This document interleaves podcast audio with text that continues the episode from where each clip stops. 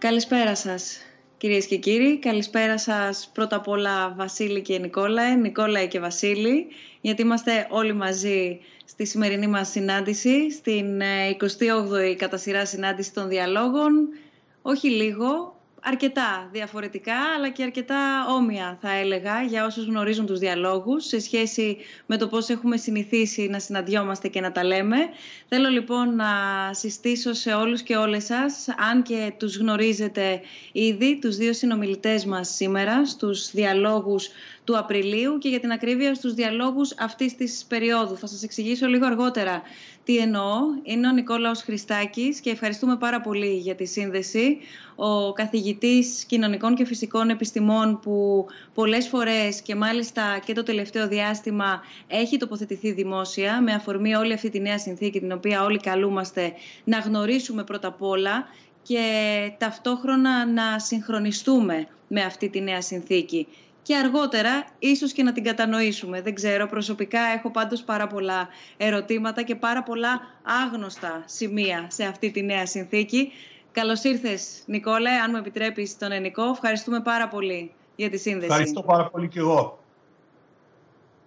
Είναι ο Βασίλης Κεκάτος, ο Έλληνας σκηνοθέτης, τον οποίο οι περισσότεροι εξημών γνωρίσαμε με την πάρα πολύ σημαντική διάκριση που έλαβε μέσω της ταινίας του, ταινία μικρού μήκους, η οποία ασχολείται με την απόσταση. Όμως, όπως ε, έχω παρακολουθήσει να λες και όσοι έχουμε παρακολουθήσει, Βασίλη, αν μου επιτρέπεις επίσης τον ενικό να λες, απασχολεί ευρύτερα η απόσταση, η ανθρώπινη απόσταση και όχι απαραίτητα η απόσταση που μπορεί να προκαλείται για ιδιαίτερους λόγους ή για πολύ συγκεκριμένους λόγους και συγκεκριμένες συνθήκες κάθε φορά. Οπότε, δεδομένου ότι βιώνουμε μία συνθήκη αποστασιοποίησης, νομίζω ότι έχεις να κομίσεις πάρα πολλά σε αυτή τη συζήτηση και να απαντήσεις ενδεχομένως ή να αυξήσεις τα ερωτήματα, γιατί νομίζω ότι γεννά πολλά, πάρα πολλά ερωτήματα όλη αυτή η περίοδο σε όλους μας. Καλώς ήρθες και σε ευχαριστούμε πάρα πολύ για τη σύνδεση και εσένα. Εγώ σας ευχαριστώ πολύ. Σας ευχαριστώ πολύ. Έλεγα νωρίτερα ότι συναντιόμαστε κάπως διαφορετικά, αλλά συναντιόμαστε. Και νομίζω ότι αυτό είναι το σημαντικότερο, ότι οι διάλογοι είναι εδώ, οι συζητήσεις είναι εδώ, ενδεχομένως να είναι εδώ ε, και πολύ περισσότερο από ό,τι ήταν πριν, αν κρίνει κανείς από την προσωπική του ζωή, αν κρίνει κανείς από τα σπίτια μας, αν κρίνει κανείς από τα τηλέφωνά μας, αν κρίνει κανείς από τις οθόνες μας. Γιατί νομίζω ότι όλα αυτά αποτυπώνονται στην πλειοψηφία τους στην καθημερινότητά μας μέσω μιας οθόνης. Καλό, κακό, σίγουρα καινούριο, οπότε θα δούμε τι αυτό σημαίνει. Η τεχνολογία βοηθάει κατά πολλούς και εγώ αυτό πιστεύω. Τι θα κάναμε λέμε αν αυτό μας συνέβαινε 10, 15, 20 χρόνια πριν. Δεν ξέρω. Εδώ τίθονται πολλά ερωτήματα σε δεύτερη ανάγνωση γιατί έρχεται και η έννοια για το μετά αν προετοιμαζόμαστε για κάτι για την επόμενη ημέρα. Οι διάλογοι σε κάθε περίπτωση συζητούν και προβληματίζονται κυρίως. Αυτό είναι στη φύση μας. Να έχουμε πάρα πολλές απορίες, να έχουμε πάρα πολλές ερωτήσεις και να προσκαλούμε ανθρώπους οι οποίοι έχουν τη διάθεση να συζητήσουν πάνω απ' όλα. Έχουν τη διάθεση ο ένας να ακούσει τον άλλον, να διαφωνήσει αν ε, το επιθυμεί, γιατί το θεωρούμε και το ενθαρρύνουμε και όλα στον κόσμο, πρέπει να σας πω, να, να διαφωνούν οι συνομιλητές μεταξύ τους, να μην νιώθουν ταμπού για αυτό. Και να παρακολουθούμε όλοι μαζί, μαζί με όλους εσάς που μας παρακολουθείτε μόνο διαδικτυακά, αλλά μας παρακολουθείτε και σας παρακολουθούμε και εμείς, γιατί περιμένουμε τις ερωτήσεις και τα σχόλιά σας, όπως κάθε φορά. Οι διάλογοι δεν αφορούν μόνο τους ομιλητές, δεν αφορούν μόνο όσους βρισκόμαστε σε αυτή τη συνθήκη της συζήτησης. Είναι πάντα ανοιχτές προς τον κόσμο όλες μας οι συζητήσεις. Είναι πάντα ελεύθερη η πρόσβαση για όλους και για όλες σας. Είτε φυσική παρουσία σε κάθε διαφορετικό σημείο που έχουμε συναντηθεί τα τελευταία δύο χρόνια, είτε στην Αθήνα είτε εκτός Αθήνας. Η 28η φορά μας βρίσκει λίγο διαφορετικά από την 27η. Αλλά είμαστε εδώ, το επαναλαμβάνω, γιατί έτσι νομίζω ότι θα πορευτούμε. Εδώ είμαστε για να συζητήσουμε. Εδώ είμαστε όλοι μαζί να δούμε αν θέλετε, ο καθένας γύρω από τι προβληματίζεται, ο καθένας τι είναι εκείνο το οποίο έχει καταλάβει ή ξεχωρίσει ως ιδιαίτερο αυτής της περίοδου και κάπως νομίζω όλοι μαζί να ψηλαφίσουμε τη νέα κατάσταση για να μπορέσουμε να μάθουμε το τι ξημερώνει την επόμενη μέρα. Γιατί όλοι μας λένε ότι η επόμενη μέρα μάλλον δεν θα είναι ε, έτσι όπως ε, αφήσατε την τελευταία μέρα, εκεί γύρω στις 13 Μαρτίου ήταν για μένα προσωπικά, εκείνη η Παρασκευή και 13, που καθόλου προληπτική δεν είμαι με όλα αυτά. Πηγαίνω λίγο κόντρα και αγαπώ να αγαπώ ό,τι θεωρείται γκαντεμιά. Αλλά ήταν η τελευταία μέρα, Νικόλα και, και, Βασίλεια, και Βασίλη. Από εκεί και πέρα μείναμε σπίτι μας, σταματήσαμε, είχαμε ήδη δειλά-δειλά αρχίσει να σταματάμε τις χειραψίες, κόψαμε τις αγκαλιές, δεν θέλαμε να ακούσουμε για φιλιά και νομίζω ότι όλα αυτά έχουν ενταθεί ακόμα περισσότερο παρά το γεγονός ότι επικοινωνούμε πολύ περισσότερο μέσω της τεχνολογίας με τρόπο που δεν το κάναμε τόσο πολύ στην καθημερινότητά μας το προηγούμενο διάστημα. Θέλω ένα πρώτο σχόλιο πάνω σε αυτό και από τους δυο σας. Και πώς βιώνετε πρωτίστως εσείς όλη αυτή τη, τη συνθήκη της αποστασιοποίησης; Νίκο, παρακαλώ, αν θέλεις, ξεκινά εσύ. Εγώ που τα ελληνικά μου δεν είναι εξίσου καλά σαν τα δικά σας, θα με βάλετε μένα πρώτο να μιλήσω. Ε, κοιτάξτε, ε, ένα πράγμα που πρέπει θέλω να τονίσω είναι ότι παρόλο ότι πρέπει αυτή η αποστασιοποίηση να την κάνουμε, την κάνουμε έτσι να, είμαστε, να απομακρυνόμαστε έναν από τον άλλον ε, τα, τα σώματά μας. Δηλαδή πρέπει να είμαι μακριά από σένα. Αλλά αυτό δεν σημαίνει ότι πρέπει να είμαι μακριά από σένα, ας πούμε, ηθικά ή, ή social. Δηλαδή πρέπει να, μπορώ να έχω αισθήματα προς εσένα, μπορώ να έχω ε, σχέσεις με σένα, μπορώ να ενδιαφέρομαι για σένα. Όλα αυτά τα πράγματα συνεχίζουν παρόλα τι ο, αυτός ο ιός μας αναγκάζει αυτή τη στιγμή να έχουμε αυτή την ε, αποστασιούπηση που, που λέμε. Ένα άλλο πράγμα που ήθελα να τονίσω είναι, είχε ρωτήσει η Άννα στην αρχή ότι τι θα κάναμε πριν από 15-20 χρόνια όταν δεν υπήρχε αυτή η τεχνολογία που εκμεταλλευόμαστε αυτή τη στιγμή. Κοιτάξτε, και, και τότε και, και πολύ παλιά, δηλαδή ακόμη και πριν από 2.500 χρόνια στην Αθήνα όταν είχε γίνει πάλι μια επιδημία που ο, ο Thucydides, ο, πώς το λέμε αυτά ο, Thucydides, ο Έλληνας, ο, ο, ο, ο, ο, Θηκευδίδης, πώς το λέμε αυτό το όνομα, που είχε περιγράψει την επιδημία. Τι; Ο Θουκυδίδης, μάλλον. Θουκυδίδης. Ναι, ναι, ναι. Πώς το λέμε αυτό πάλι; Θουκυδίδης. Θουκυδίδης, ευχαριστώ. Ακόμη ο Θουκυδίδης είχε περιγράψει στην Αθήνα το 430 πρώην του, Χριστό, του Χριστού πώς ας πούμε ο ένας έπρεπε να απομακρυνθεί από τον άλλον να αποφεύγει από, από αυτή την αρρώστια. Αυτό που θέλω να πω όμως είναι ότι και και στο παρελθόν, παρόλο ότι δεν υπήρχε αυτή η τεχνολογία που έχουμε τώρα και παρόλο ότι υπήρχε γνώση για την αποστασιούπηση, οι, οι άνθρωποι είχαν τις οικογένειές τους, είχαν, είχαν τους φίλους τους. Δηλαδή ζούσαν σε μικρά κόμματα και αυτό υπήρχε και αυτή η περίπτωση, ας πούμε, την οποία την έχουμε και ακόμα. Αυτά τα δύο πράγματα θα πω στην αρχή. Ε, Εγώ αυτό που θέλω να πω είναι ότι Αρχικά έχει κάτι το ηρωνικό όλο αυτό που συμβαίνει τώρα ε, με την ε, κοινωνική απομόνωση, ας πούμε, διότι σκέφτομαι ότι κατά βάση στη ζωή μας ε, θεωρούμε την απομόνωση και την ιδιωτικότητα ως ένα τρομερό είδος πολυτέλειας και μια ζωή πληρώνουμε γι' αυτό, πληρώνουμε κάτι παραπάνω γι' αυτό, για να έχουμε ένα σπίτι μόνοι μας, για να πάρουμε ένα μεγάλο δωμάτιο μονόκλινο, ας πούμε, σε ένα ξενοδοχείο ή οτιδήποτε και πράγματα γενικά. Και όλοι λέγαμε εξής. Υπήρχε αυτή η αίσθηση ότι ο άνθρωπος θέλει την ησυχία του και θέλει την ηρεμία του και θα πληρώσει, ας πούμε, όσο όσο για να την αποκτήσει. Και τώρα που την έχουμε σε αυθονία, ε, έχουμε αντιληφθεί μάλλον τη ματαιότητά της. Και αυτό θεωρείται ότι έχει κάτι ηρωνικό, αλλά και κάτι αισιόδοξο νομίζω τουλάχιστον. Και από την άλλη όσον αφορά στην τεχνολογία που ανέφερες, Άννα, ε, ενώ πράγματι μας βοηθάει πάρα πολύ και μπαίνουμε σε διαδικασία πάρα πολλών Skype και Zoom και γενικά όλων αυτών των εφαρμογών, ας πούμε, να, τις χρησιμοποιούμε, να τις χρησιμοποιούμε κατά κόρον τώρα για να επικοινωνήσουμε. Εγώ, απ' την άλλη, προσωπικά έχω ε, ανακαλύψει ξανά τις αρετές του τηλεφώνου. Ε, θα το είχαμε και πριν 10 χρόνια και πριν 60 χρόνια ε, αν γινόταν μια αντίστοιχη κατάσταση. Δηλαδή, το να μην βλέπεις τον άλλον, το να μην, βλέπει, να μην τον βλέπεις, ξέρεις, με ψηφιδωτό, ας πούμε, από τα pixels ε, και απλώς να επικεντρώνεσαι στη φωνή του, είναι, έχει κάτι πολύ καθησυχαστικό. Και εγώ αισθάνομαι πολύ μεγαλύτερη θαλπορή να μιλήσω με έναν άνθρωπο που θέλω στο τηλέφωνο, ας πούμε, παρά να τον δω σε μια βιντεοκλήση ή οτιδήποτε.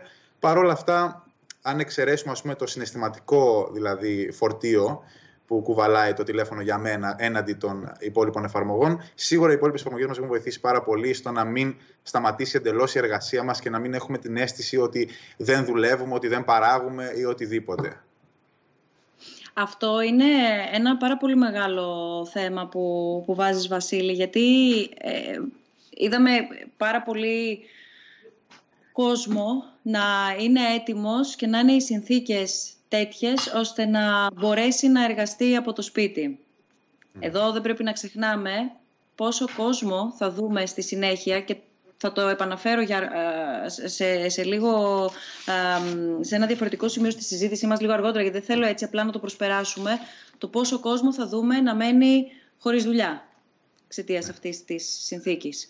Ακριβώς διότι οι επιχειρήσεις έχουν κλείσει, ακριβώς διότι ολόκληροι κλάδοι έχουν πληγεί, οπότε εδώ πέρα έχουμε σίγουρα ε, όχι πλήγμα, αλλά γερούς κραδασμούς στα θεμέλια ολόκληρης της κοινωνίας, γιατί έρχεται το κοινωνικό-οικονομικό, έχει αυτό το κοινωνικό μπροστά ε, κύμα, το οποίο ήδη έχει αρχίσει να, να φαίνεται το τι φέρνει. Ωστόσο, ε, θα έλεγα ότι προσωπικά τουλάχιστον, ε, παρά το γεγονός ότι δουλεύω πάρα πολύ και με βοηθάει πάρα πολύ η τεχνολογία, ε, νιώθω ευγνωμοσύνη για την τεχνολογία, γιατί μπορώ και επικοινωνώ, μπορώ και πιάνω λίγο καλύτερα το νήμα από εκεί που το άφησα φυσική παρουσία όταν αυτό διεκόπη και διεκόπη και λίγο απότομα.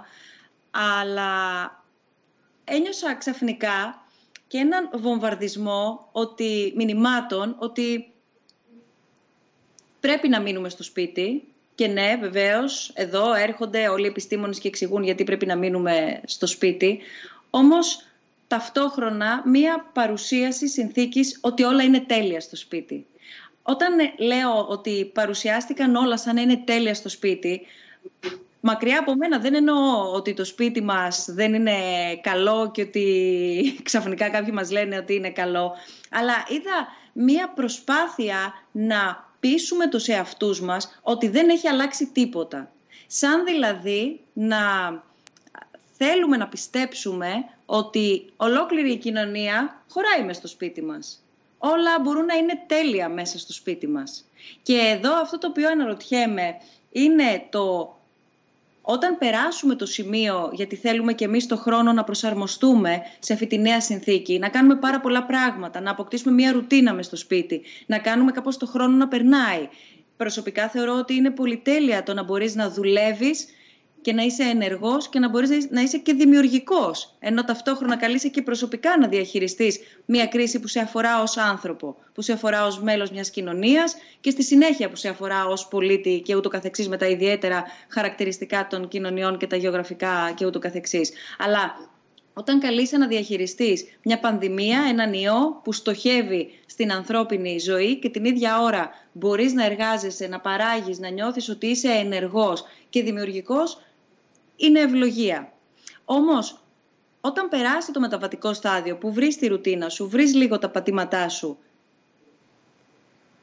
θέλω να, να, να, να δούμε ποιο είναι το λεπτό εκείνο σημείο που δεν θα ξεχάσουμε τι συμβαίνει εκεί έξω και ότι υπάρχει η κοινωνία εκεί έξω. Είναι μια ειδική συνθήκη που εγώ και όλοι μας είμαστε τώρα μέσα. Δεν είναι το φυσιολογικό η απομόνωση. Αυτό ρωτάω. Ε, α, μου επιτρέπεις, Νίκο; Έχω μία ιδέα, αλλά πήγαινε πρώτα εσύ για να μάθω και τα ελληνικά που θα χρειαστώ να εκφραστώ. Ναι. Αρχικά θέλω να πω αν ότι έθιξες πολλά και εν τέλει δεν ρώτησες ένα πράγμα, αισθάνομαι τουλάχιστον. Δηλαδή, ξεκίνησες λέγοντας ότι είμαστε ευλογημένοι εντός εγώ μπορούμε και εργαζόμαστε από το σπίτι και αυτά. Και αυτό πιθανότητα ισχύει ε, σε ένα. Μπορεί, μπορεί να είναι και πλειοψηφία, δεν ξέρω. Σίγουρα, ας πούμε, ανήκουμε εμείς ε, σε αυτή την ομάδα ατόμων, τους προνομιούχους, που μπορούμε να κάνουμε τη δουλειά μας ίσως από απόσταση. Μπορεί όχι, μπορεί όχι ολοκληρωτικά, αλλά μπορούμε να κάνουμε ένα κομμάτι τη, ας πούμε. Ε, Απλώς σκέφτομαι όλους τους ανθρώπους που δεν μπορούν να την κάνουν και νομίζω ότι εκεί έχει μεγαλύτερο ενδιαφέρον να εστιάσουμε, τουλάχιστον από τη δική μου σκοπιά, ε, τους ανθρώπους αυτούς που ε, η δουλειά τους είναι κατά ανάγκη έξω. Δηλαδή δεν μπορούν να την κάνουν από το σπίτι. Δεν, δεν είναι ε, ε δημοσιογράφοι, δεν είναι καλλιτέχνες, δεν είναι ίσως καθηγητές ή ιατροί. Οι ιατροί προφανώς δεν μπορούν. Αλλά θέλω να πω για όλους αυτούς τους ανθρώπους που πρέπει να είναι έξω και δεν ξέρω τι να πω, ας πούμε. Αισθάνομαι οριακά ενοχές που εγώ μπορώ να την κάνω τη δουλειά μου έτσι και να συνεχίσω να τρέφω αυτή την ψευδέστηση ότι είναι κανονικά τα πράγματα. Δηλαδή δεν μου αρέσει που είναι έτσι κανονικά τα πράγματα.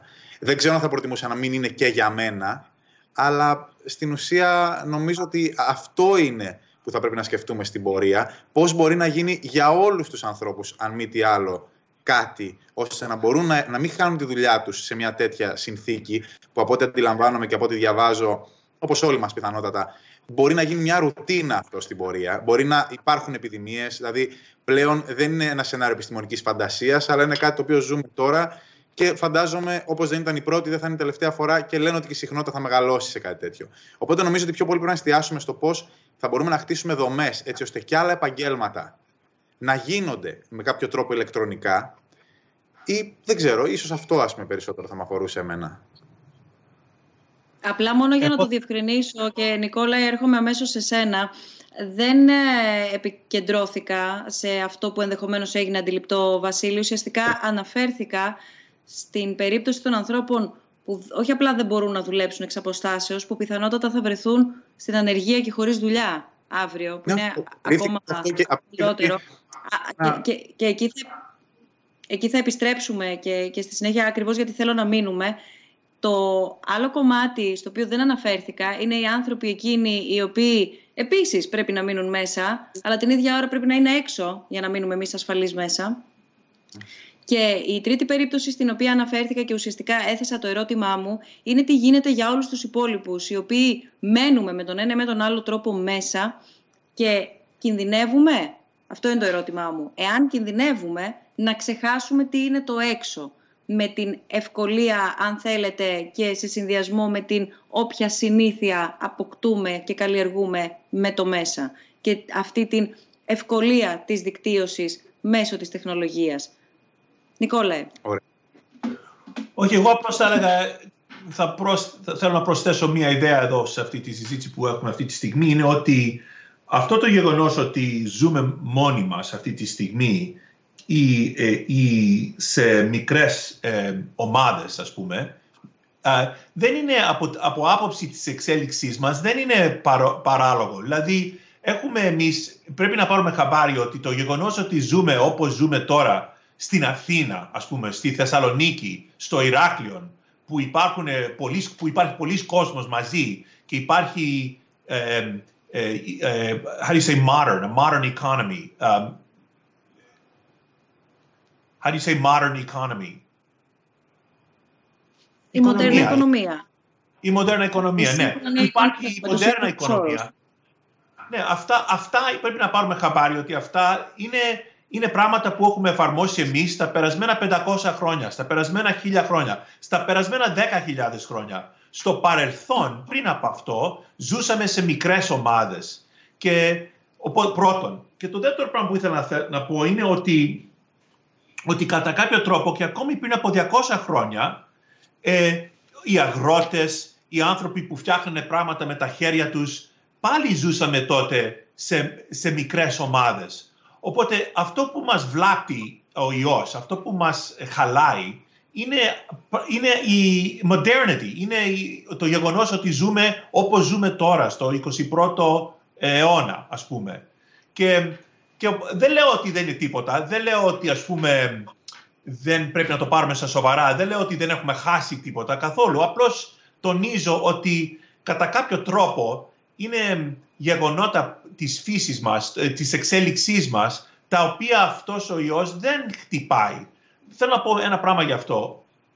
Όπως; Άμα μπορώ να, άμα μπορώ να εκφραστώ ε, καλά. Α, αυτός ο ιός εκμεταλλεύεται το γεγονός ότι η εξέλιξη μας έχει κάνει να έχουμε φιλίες, να ζούμε ο ένας με τον άλλον. Άμα ήμασταν ένα ζώο ατομικό τέλος πάντων που ζούσε έτσι ξεχωριστά ένα ζώο από το άλλο, δεν θα υπήρχε περίπτωση να κυκλοφορούσε ε, ένα μικρόβιο μεταξύ μας ας πούμε. Ε, είναι ακριβώς το γεγονός ότι ζούμε μαζί που εκμεταλλεύεται ο ιός. Και ακριβώς αυτό το όπλο έχουμε εμείς τώρα, που κάνουμε κάτι το οποίο δεν είναι φυσικό, να απομακρυνόμαστε ο έναν από τον άλλον τελείως, ας πούμε, όχι απλώς στο μέσος όρο που περιγράφαμε πριν από μία στιγμή, και εκμεταλλευόμαστε εμείς αυτό. Δηλαδή, προσπαθούμε να σταματήσουμε κάτι το οποίο είναι πολύ φυσικό. Να αγκαλιαζόμαστε, να φιλιόμαστε, να κουμπάει ο ένας τον άλλον, να ζούμε μαζί, να έχουμε φιλικές σχέσεις και όχι μόνο σεξουαλικές σχέσεις, το οποίο είναι πολύ σπάνιο στα ζώα. Εμείς το κάνουμε και μόνο, μόνο ορισμένα άλλα ζώα έχουν φίλους, όπως έχουμε εμείς αλλά ο ιός δεν χτυπάει άλλα πράγματα που έχουμε εμείς, άλλα φυσικά πράγματα. Φερρυπίν, εμείς έχουμε την ικανότητα ε, να έχουμε αλτρουισμό, μου φαίνεται η λέξη, να βοηθάει ο ένας τον άλλον. Και επίσης έχουμε την ικανότητα να μαθαίνει ο ένας τον άλλον. Δηλαδή έχουμε την ικανότητα, εγώ μπορώ να διαβάσω τι κάνουν οι Κινέζοι, τι κάνανε οι Ιταλοί να αντιμετωπίσουν αυτό το ιό. Ε, τι κάνανε στο παρελθόν όταν υπήρχαν επιδημίες, Φερρυπίν. Οπότε αυτές τις ικανότητες ο ιός δεν σταματάει. Λοιπόν, θα σταματήσω. Όπως ο, ο ιός αυτός, πράγματι όπως περιγράφετε εσείς, μας υποχρεώνει να ζούμε έτσι παράξενα και να μην βγαίνουμε έξω, κατά κάποιο τρόπο αυτό είναι και δεν είναι φυσικό και είναι και δεν είναι αυτό που πρέπει να κάνουμε, ακριβώς να αντιμετωπίσουμε αυτό τον εχθρό που έχουμε τώρα, δηλαδή ε, ο κορονοϊός. Έχει έρθει εντωμεταξύ, γιατί ε, ε, έχω πολλά να, να ρωτήσω, νομίζω και ο Βασίλης, από ό,τι μπορώ να, να διακρίνω. Όταν πάρω, φόρα, πρέπει... όταν πάρω φόρα και αρχίζω να μιλάω, μετά δεν θέλω να σταματήσω, δηλαδή. και τώρα... Όχι, δεν, θέλουμε όλοι και λέω, να... Πράγματα, έτσι, έχω, έχω πάρει θάρρος, ας πούμε. Ο, αυ, αυ, μα αυτό είναι. Οι, οι διάλογοι πάνω απ' όλα δεν θέλω να εύλογω τα γένια των διαλόγων, αλλά οι διάλογοι απελευθερώνουν τη σκέψη και βάζουν και τροφή για περαιτέρω σκέψη. Θέλω να πω μόνο, επειδή δεν έχω αναφέρει τους τρόπους που δεχόμαστε τις ερωτήσεις του κόσμου και όλων όσοι μας παρακολουθείτε από οπουδήποτε, είτε από το site μας, το καινούριο μας site, dialogues.snf.org, είτε μέσω Facebook, είτε μέσω YouTube, Μας στέλνετε τις ερωτήσεις σας προφανώς και από τα account μας στα social media. Μας βρίσκεται και στο facebook και στο instagram. Φυσικά και στο email μας το οποίο το, το βλέπετε. Αλλά όπως βλέπετε συνεχώς και εναλλάσσετε και η εικόνα παίρνουμε ερωτήσεις σας και στο snf.org κάθετος dialogues. Να μία ερώτηση που βλέπουμε πώς θα μπορέσει το κοινωνικό σύνολο να συνειδητοποιήσει ότι χρειαζόμαστε ο ένας τον άλλον όπως ακόμα και τη συνύπαρξη με τη φύση. Νομίζω, έχασα το ερώτημα. Παρακαλώ πολύ, αν μπορούν να, να μας βοηθήσουν όλοι οι συνάδελφοι, γιατί προφανώς δεν είμαστε μόνοι μας, εμείς οι τρεις που μας βλέπετε. Είναι άλλοι 20 συνάδελφοι για να μπορέσουμε να συνδεθούμε από τα σπίτια μας. Όχι ότι δεν μπορούμε να το κάνουμε, γιατί έχουμε γίνει όλοι expert στο να συνδεόμαστε και να τα λέμε μεταξύ μας, αλλά στο να συνδεθούμε και να μπορέσουμε να είμαστε όλοι μαζί σε σύνδεση. Αυτή η περιβόητη σύνδεση σε αναμονή, εξού και ο τίτλος μας, που είναι η νέα μας συνθήκη και η νέα μας καθημερινότητα βρίσκει και όλους εσάς και τα μηνύματά σας τα οποία πρέπει να λαμβάνουμε και να δείχνουμε. Βρίσκει όλους τους συναδέλφους που εργάζονται και για τη διερμηνία, για όσους θέλετε να μας ακούτε στα αγγλικά και να παρακολουθήσετε τη συζήτηση στα αγγλικά και βεβαίως ε, όλοι όσοι όλο το προηγούμενο διάστημα έχουν εργαστεί για να μπορέσουμε να δούμε και εμείς τι είναι αυτό που συμβαίνει και μετά να συνομιλήσουμε και να προετοιμαστούμε για τη σημερινή μας συνάντηση με τον Νικόλαο και τον Βασίλη. Οπότε, αν θέλετε να απαντήσετε, να τη ερώτηση και πάλι, στο ερώτημα που μας έχουν στείλει. Επαναλαμβάνω το ερώτημα πώς θα μπορέσει το κοινωνικό σύνολο να συνειδητοποιήσει ότι χρειαζόμαστε ο ένας τον άλλον, όπως ακόμα και τη συνύπαρξή μας με τη φύση. Ε, θέλω να σας ακούσω και τους δύο. Να πω μόνο ότι στο τελευταίο σου βιβλίο, Νικόλαε, το εξηγείς με πάρα πολύ κατανοητό για όλους τρόπο το ότι, θα το πω πάρα πολύ απλά, είναι στο DNA μας, φαίνεται να είναι στη φύση μας το να να γνωρίζουμε ήδη και να έχουμε αυτή τη γνώση ότι χρειαζόμαστε ο ένας τον άλλον. Διαφορετικά δεν γίνεται. Είμαστε κοινωνικά όντα άλλωστε. Αυτό είναι ε, δεδομένο. Ναι, δεν έχω να προσθέσω τίποτα σε αυτό που είπες. Δηλαδή, ακριβώς αυτό περιγράφω. Πώς και γιατί είμαστε έτσι ένα ζώο που ζει ε, κοινωνικά. Ε, να με διορθώνετε όταν κάνω λάθη, σας παρακαλώ, για να βελτιώνω τα ελληνικά μου. Ε, ότι η εξέλιξη μας έχει, μας έχει κάνει έτσι, μας έχει δώσει αυτές τις ικανότητες τις, τις συγκεκριμένες να ζούμε ο ένας με τον άλλον. Και είναι λίγο παράξενο να το πω αυτό, αυτό αυτή τη στιγμή που όλοι θεωρούμε ότι κινδυνεύουμε τόσο πολύ από αυτό τον ιό, αλλά στην πραγματικότητα το, το πράγμα που το, το μόνο ζώο που μας σκοτώνει είναι άλλοι άνθρωποι. Λοιπόν, εμείς η εξέλιξη μας έχει κάνει, we don't have any natural predators, δεν έχουμε ζώα που μας, που μας επιτίθονται σε, μεγά, δηλαδή σε μεγάλα ποσά, πολύ συχνά. Ε, το μόνο ζώο που μας επιτίθεται είναι άλλοι, άλλοι άνθρωποι. Συνεπώς η εξέλιξη μας έχει δώσει τις ικανότητες να ζούμε ο ένας με τον άλλον. Και πώς το κάνουμε αυτό; Το κάνουμε αυτό όπως έχεις περιγράψει, Άννα, αυτή την προηγούμενη και πώς περιγράφω στο βιβλίο μάλιστα. Και μάλιστα αυτές είναι οι ικανότητες, όπως έλεγα νωρίτερα, που θα εκμεταλλευτούμε εμείς αυτή τη στιγμή να αντιμετωπίσουμε τον ιό.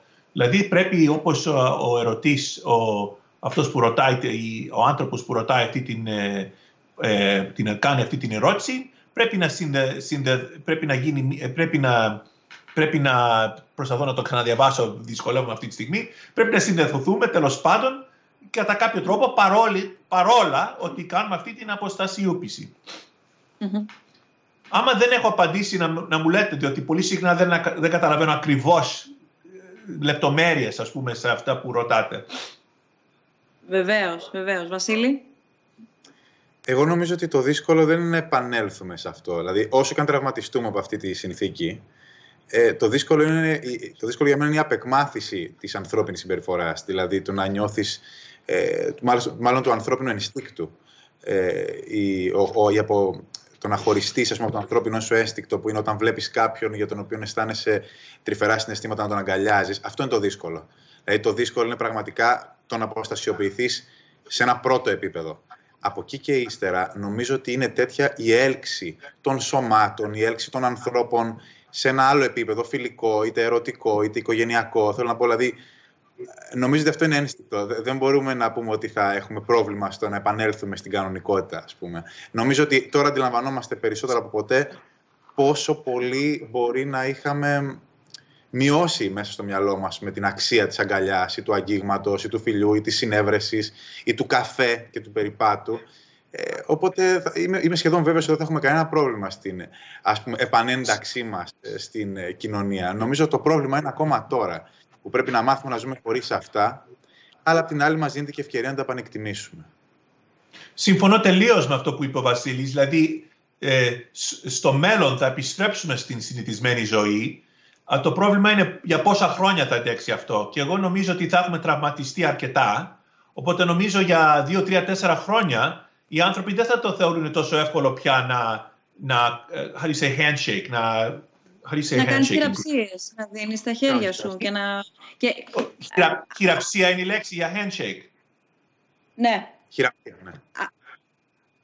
Ναι, Αυτό θα... μάλιστα πολλές φορές, συγγνώμη για τη διακοπή, πολλές φορές ε, εγώ αναρωτιέμαι πώς αυτό γίνεται να αλλάξει. Ακούμε για παράδειγμα και τον Φαούτσι από, από την Αμερική που αντίστοιχα ενημερώνει και δίνει την, την, ε, την ε, εικόνα με τα νεότερα δεδομένα να λέει ότι καλό θα είναι να ξεχάσουμε τις χειραψίες με το που βγούμε έξω και σταδιακά, εν πάση περιπτώσει, επανέλθουμε. Και εγώ αναρωτιέμαι μέσα στο δικό μου μυαλό πόσο ο άνθρωπος θα μπορέσει να κάνει αυτή τη μετάβαση και γιατί να την κάνει αυτή τη μετάβαση όταν πολλές φορές λέμε ότι η χειραψία κρίνει έναν άνθρωπο μου έδωσε δυνατά το χέρι του, είχε ζεστή χειραψία ναι, ή ναι. ήταν μια πολύ χλιαρή χειραψία και αυτό επηρέαζε και την πορεία της σχέσης, επηρέαζε την πορεία της συνομιλίας, επηρέαζε τη χημεία. Ναι, κοιτάξτε, συμφωνώ ένα, συμφωνώ με σένα. Δύο, πιστεύω ότι θα επιστρέψουμε στις χειραψίες σε 5-10 χρόνια. Απλώς λέω ότι στα ερχόμενα 2, 3, 4, δηλαδή ε, συμφωνώ με τον Βασίλειο ότι όταν θα επανέλθουμε στην συνηθισμένη ζωή. Απλώς λέω ότι δεν θα γίνει γρήγορα κατά τη γνώμη μου. Και είναι ορισμένα πράγματα τα οποία ίσως θα εγκαταλείψουμε τελείως. Φερρυπίν, δεν ξέρω αν θα μπορέσω να το εξηγήσω αυτό, θα με βοηθήσετε λίγο στα ελληνικά.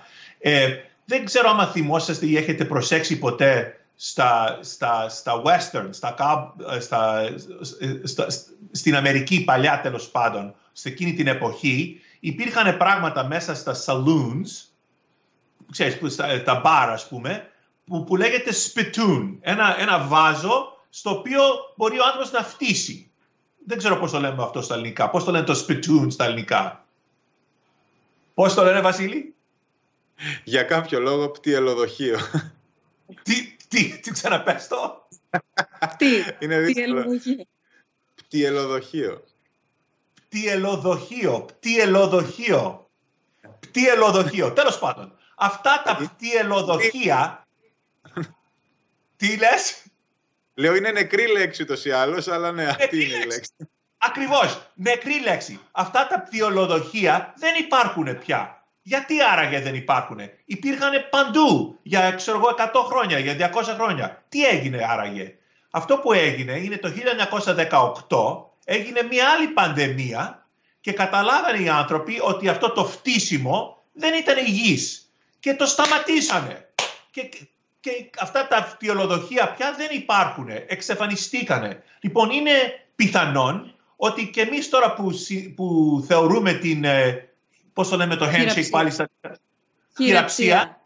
Χειραψία που θεωρούμε τη χειραψία να είναι τα, κάτι το τελείως λογικό που υπάρχει παντού. Ε, σε 100 χρόνια μπορούν να λένε κάποτε υπήρχε χειραψία, πια δεν υπάρχει. Ότι δεν ξέρουμε πια ότι δεν είναι υγιής, ας πούμε. Σας το φέρνω απλώς ένα παράδειγμα αυτό. Δεν ξέρουμε πώς θα αλλάξει η κοινωνία, αλλά ορισμένα πράγματα δεν θα αλλάξουν καθόλου. Η αγάπη, η φιλία, η, αυτό, η, θερ, η θερμία ε, αγκαλιά κτλ. κτλ όλα αυτά είμαι σίγουρος θα επιστρέψουν.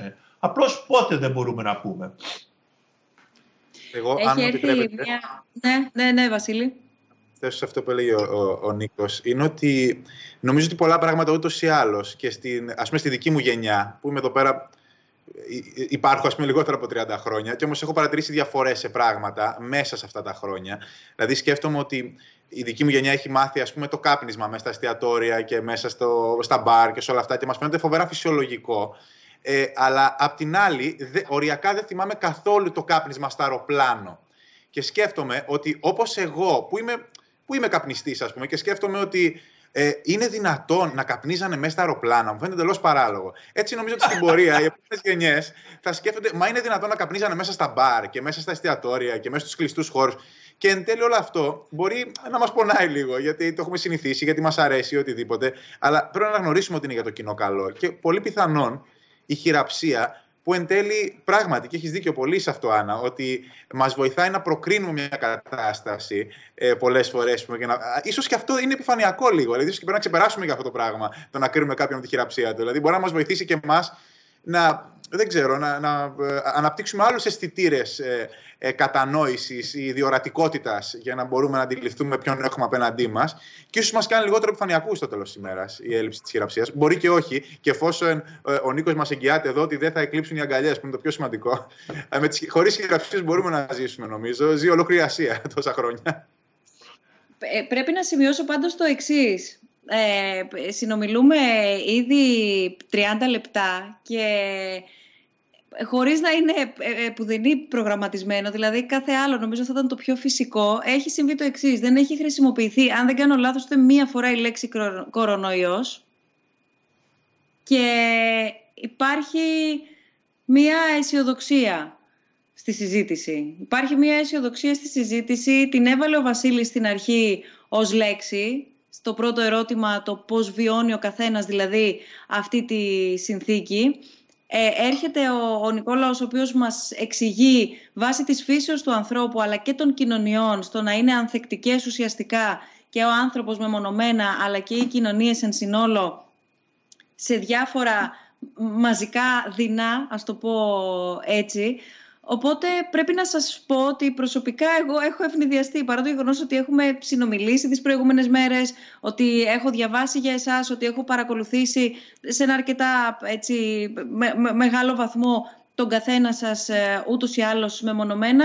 Ε, οφείλω να ομολογήσω, επειδή δεν πάβουμε να τη ζούμε αυτή τη συνθήκη, είμαστε σε αυτή τη συνθήκη. Είμαστε ο καθένας μακριά, ο καθένας σπίτι του και συνδεόμαστε και συνομιλούμε. Δεν πάβουμε δηλαδή να είμαστε μόνοι μας και για πρώτη φορά έτσι σπράττω μια δομημένη αισιοδοξία, αν μπορώ να το πω έτσι, μέσα από μια συνομιλία αυτού του, του μήνα. Το ερώτημα όμως το επόμενο που έχει έρθει ε, λέει το εξής. Πόσο πιθανό είναι η καραντίνα να προκαλέσει επιδημία, επιδημία ψυχικής διαταραχής. Είτε μέσω της επαφής ε, με τον τρόπο που γίνεται, δηλαδή με φίλους, με ψυχική διαταραχή είτε λόγω της απομόνωσης.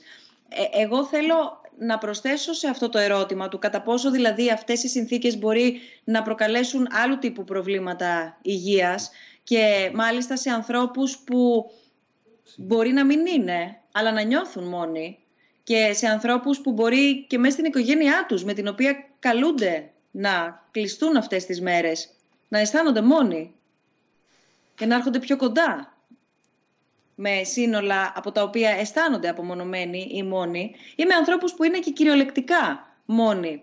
Τώρα είναι φυσικά μόνοι ή είναι και επικοινωνιακά μόνοι, δεν ξέρω, ας το βάλει ο καθένας σας σε όποια βάση θέλει. Το ερώτημα το, το μαζεύω λίγο, έχει να κάνει με το κατά πόσο αυτός ο ιός μπορεί να κάνει ζημιά και στην ψυχική μας υγεία, άρα και στο πώς θα κληθούμε μετά να βγούμε έξω.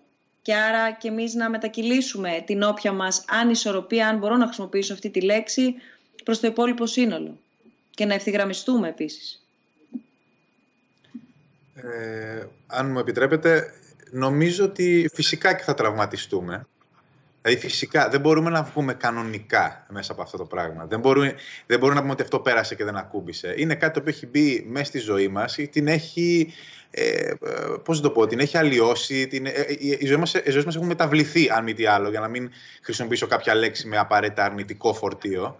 Ε, και προφανώς θα βγούμε τραυματισμένοι από κάτι τέτοιο, αλλά νομίζω ότι οι πληγές μας θα επουλωθούν πολύ γρήγορα γιατί ο άνθρωπος μαθαίνει να προσαρμόζεται πάντα στις συνθήκες, νομίζω. Ε, και στην πραγματικότητα, αυτό που πρέπει να δούμε είναι ότι ε, αν. Ε, πώς να το πω σκέφτομαι πάλι για κάποιο λόγο, πάω εκεί συνέχεια. Για κάποιο λόγο σκέφτομαι πόσο πιο δύσκολο είναι όντως αυτό που είναι αυτοί οι άνθρωποι. Πάλι ανέφερες εσύ τώρα. Ότι η, η ψυχή έχει να κάνει κυρίως με αυτό που συμβαίνει τώρα. Πάντα με το τώρα εγώ έχω το πρόβλημα, ας πούμε. Είμαι πολύ αισιόδοξος για το μέλλον, γιατί το, στο μέλλον είσαι ελεύθερος, αν μη τι άλλο. Ξέρεις ότι μπορείς να βγεις από το σπίτι σου. Αν στο σπίτι σου βαριέσαι ή κακοποίησε ή οτιδήποτε ε, γενικά μπορεί να έχει φοβερές ε, επιπτώσεις στην ψυχική σου υγεία.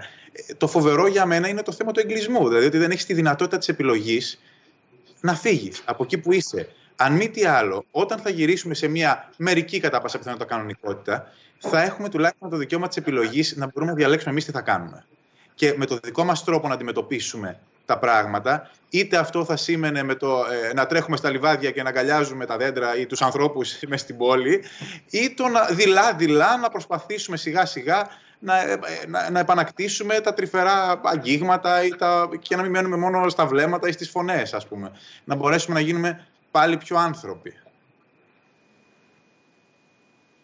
Εγώ, εγώ θα προσθέσω, συμφωνώ με αυτά που είπε ο Βασίλης, ε, θα προσθέσω μόνο ότι να προσπαθήσω να απαντήσω λίγο στην ερώτηση που ο άνθρωπος έκανε, είναι ότι ναι, είναι, είναι, είναι γεγονός ότι θα υπάρξει τέλος πάντων μια ψυχική διαταραξία, διαταραξία και πράγματι θα... Ναι. Ψυχική διαταραχή. Διαταραχή, ναι, ευχαριστώ. Ψυχική διαταραχή και πράγματι θα υπάρξει ένα τραύμα και θα, αυτό το τραύμα θα ισχύει για όχι όλους τους άνθρωπους, αλλά αρκετούς και βέβαια για την κοινωνία γενικά, όπως μιλάμε. Θα, η κοινωνία μας έχει επηραχτεί από αυτό το ιό που μας έχει επιτεθεί. Συνεπώς, ε, σίγουρα θα υπάρχουν προβλήματα τέτοια και πρέπει να υπολογίσουμε ότι πράγματι όπως ε, ο ερω... αυτός που κάνει την ερώτηση έχει κρίνει, έχει πει ότι παρόλο ότι, ότι υπάρχουν διάφορα κακά που έχουν γίνει, παρόλο ότι αποφεύγουμε το θάνατο ας πούμε από, το, από τον ιό, έχουμε τώρα καταφέρει να κάνουμε άλλα κακά με αυτή την αποστασιούπηση που κάνουμε. Και και, και ναι, αυτό μόνο θα είπα. Και προσπαθούσα να θυμηθώ άμα ο αδερφός του φόβου ήταν ήτανε η αρρώστια, αλλά δεν ήταν, ήταν ο, ο Δήμος, right? ο φόβος και ο Δήμος. Όταν ο Άρης ερχόταν για το πόλεμο, ο φόβος και ο Δήμος ήταν εκεί, άμα τα λέω καλά, που, που μας κάνανε να φοβόμαστε ας πούμε. Αλλά βέβαια είχαν και αδερφιά ε, η αρμονία και ο έρος. Οπότε υπάρχουν και αυτά τα καλά σύγχρονα που υπάρχουν και αυτά τα κακά. Ε, το επόμενο ερώτημα το βάζω κατευθείαν στη συζήτηση γιατί ε, σκεφτόμουν και αναρωτιόμουν όπως εδώ πέρα μας στέλνει ε, όποιος, όποια μας παρακολουθεί, εάν οι δύσκολες στιγμές μας ενώνουν, αν μας φέρνουν πιο κοντά, όπως για παράδειγμα γίνεται στον πόλεμο. Μία λέξη ε, την οποία αρκετοί έχουν χρησιμοποιήσει για να αποδώσουν ίδια χαρακτηριστικά με αυτό που, που ζούμε τώρα και αρκετοί έχουν έρθει ενάντια σε αυτό το χαρακτηρισμό για να μην πέφτουμε σε τέτοιου τύπου λεκτικά και ε, νοήματος σφάλματα. Λέει όμως ε, το ερώτημα ότι εάν τελικά αυτές οι δύσκολες στιγμές σε βάση μας ενώνουν και μας φέρουν πιο κοντά, όπως το πόλεμο, μήπως γίναμε όλοι πιο ανθρώπινοι. Πιστεύετε ότι από την τραυματική εμπειρία που είχαμε θα μείνει κάτι από όλο αυτό; Ή πάλι θα επιστρέψουμε στον εγωκεντρισμό μας, στο τρέξιμο για το χρήμα, για τις προσωπικές μας ανάγκες, στις γενιές των πολέμων, άφησε κάτι αυτό; Άρα εδώ νομίζω ότι αυτό το ερώτημα είναι πάρα πολύ εύστοχο, γιατί ε, βάζει μέσα τον εγωκεντρισμό που ανέφερε ο Βασίλης νωρίτερα, που ήταν στο στόχαστρο και είναι ενδεχομένως, στο τρέξιμο για το χρήμα και τις προσωπικές ανάγκες, αλλά αναφέροντας και το υποερώτημα το εάν στις γενιές των πολέμων άφησε κάτι αυτό, μπορούμε ενδεχομένως μέσω της ικανότητας του ανθρώπου, όπως αναφέρεις Νικόλα, που μεταξύ των ικανοτήτων του είναι η, η μάθηση και η συνεργασία, άρα βλέπω και μαθαίνω τι έχει συμβεί και μπορώ και εγώ να προετοιμαστώ κάπως καλύτερα για το μέλλον, έχει ενδιαφέρον να, να σας ακούσουμε και τους δύο. Κοιτάξτε, ε, ε, πώς να περιγράψω αυτό. Ε, πρώτα απ' όλα δεν είναι γεγονός ότι ο πόλεμος και, και οι άλλες δυσκολίες που αντιμετωπίζουμε σαν κοινωνία υποχρεωτικά να, μας κάνει να είμαστε ε, να, να δουλεύουμε καλύτερα μαζί, γιατί πολύ συχνά βέβαια και ο πόλεμος προκαλεί όχι απλώς αυτός ο αλτρουισμός και η συγκέντρωση που περιγράφει η ερώτηση, αλλά επίσης προκαλεί ε, κακές πράξεις, Φερρυπίν. Ότι ο ένας σκοτώνει τον άλλον. Μπορούμε να, μπορούμε να θυμηθούμε Φερρυπίν και ακόμη στην Ελλάδα μετά από τον Δεύτερο Παγκόσμιο Πόλεμο, όταν είχε γίνει the Civil War. I don't know what the word for civil war is in Greek. Ο εμφύλιος. Όταν, ο ένα, όταν οι Έλληνες ε, κάνανε μάχη μεταξύ τους μετά από τον Δεύτερο Παγκόσμιο Πόλεμο. Αυτές οι πληγές δεν εύκολα περνάνε και, τους θυμηθεί, και, και θυμούνται οι άνθρωποι. Μπορούμε επίσης να θυμηθούμε ότι προλίγου στην Ελλάδα όταν ξεπεράσαμε αυτές τις οικονομικές δυσκολίες τα περασμένα δέκα χρόνια τα οποία πολύ δυστυχώς τώρα μόλις ε, ε, ε, ξέφευγε η Ελλάδα τα περασμένα δύο χρόνια σου είχε αλλάξει και τώρα ξαφνικά χτυπιόμαστε με αυτό τον, ε, αυτή την πανδημία το οποίο είναι μεγάλη ατυχία μπορώ να πω για το λαός μας ας πούμε που αυτή τη στιγμή ας πούμε επηρεαζόμαστε. Αλλά μπορώ να πω επίσης ότι υπάρχει κάτι όπως είχα, όπως είχα πει προλίγο, ας πούμε, τη Ρώμιοσύνη μην την κλαις, ας πούμε, είναι γεγονός ότι υπάρχει κάποιο, ε, ε, κάποια νοοτροπία στην Ελλάδα το οποίο έχουμε ξεπεράσει αυτά τα κακά πράγματα μαζί και ίσως αλλάξει η κοινωνία μας προς το καλύτερο. Υπάρχουν πολλά πράγματα για την ελληνική κοινωνία τα οποία εγώ I admire, how do you say admire, όταν σας αρέσει, αρέσει κάτι, δηλαδή θαυμάζω. Είναι πολλά πράγματα στην ελληνική κοινωνία που τα θαυμάζω, αλλά είναι βέβαια πολλά πράγματα όπως ξέρουμε όλοι μας στην κοινωνία μας που δεν είμαστε πάντοτε όλοι μαζί ας πούμε και δεν, και δεν δουλεύουμε αρκετά συχνά μαζί. Παρ' όλα αυτά βοηθάει ε, το συνέστημα του ότι αυτή τη στιγμή συμβαίνει το εξής οξύμορο ότι πρέπει να είμαστε όσο πιο μακριά γίνεται ο ένας από τον άλλον αλλά πρέπει όλοι μαζί να είμαστε σε αυτό, συντεταγμένα, ναι. δηλαδή αυτό το κοινό Μεγάλη συνέστημα. Ηρωνία. Μεγάλη ηρωνία. Ναι. Όλοι μαζί πρέπει να ξεχωριστούμε, ας πούμε. Ναι. Ακριβώς. Βασίλη. Ε, πάνω στο, και στο προηγούμενο ερώτημα, ε, πάνω στο αν θα μας αλλάξει αυτό όλο, ή αν θα επιστρέψουμε σε αυτό που είμαστε, νομίζω ότι είναι σαφές ότι θα επιστρέψουμε σε αυτό που είμαστε. Γιατί αυτή είναι η φυσική μας, ε, πώς να το πω, εκεί, εκεί θα ξαναγυρίσουμε, προφανώς, σε αυτό που ήμασταν. Και νομίζω ότι αυτό συμβαίνει σε κάθε περίπτωση. Δηλαδή και μετά τους μεγάλους πολέμους. Δηλαδή, ε, αν ήταν θα είχε γίνει ένας πόλεμος και ύστερα κανένας πόλεμος. Δεν μαθαίνει ο άνθρωπος.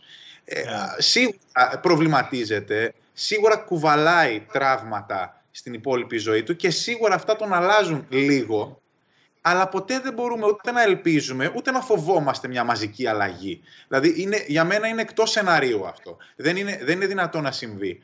Ε, απλώς θα, θα αλλάζουν ίσως μερικά πράγματα, θα τα ξαναξεχνάμε, μετά θα, θα ξανακάνουμε όλα μαντάρα και θα ξαναγυρνάμε να σκεφτούμε γιατί. Αλλά δεν, θέλω να πω, το βλέπουμε αυτό το παράδειγμα ε, σε, σε πάρα πολύ. Δηλαδή, μπορούμε να συζητάμε τώρα, δεν ξέρω ποιον μπορεί να εκθέσω. Αλλά ας πούμε, μπορούμε να συζητήσουμε και να δούμε τι γίνεται Φερρυπίν στην Αμερική τώρα. Ας πούμε, που έμαθα ότι ο Τραμπ Φερρυπίν έκοψε τη χρηματοδότηση ε, στον Παγκόσμιο Οργανισμό Υγείας. Δηλαδή, ε, ο κόσμος θα πρέπει να έχει μάθει καλύτερα, ας πούμε, και να ξέρει πώς ψηφίζει, πώς μιλάει, πώς συμπεριφέρεται στους ανθρώπους. Δεν μαθαίνουμε. Αλλά είναι σημαντικό ότι μπορούμε έστω και λίγο και έστω και για λίγο να προβληματιζόμαστε. Αυτό μας κάνει Νομίζω... ελάχιστα καλύτερα.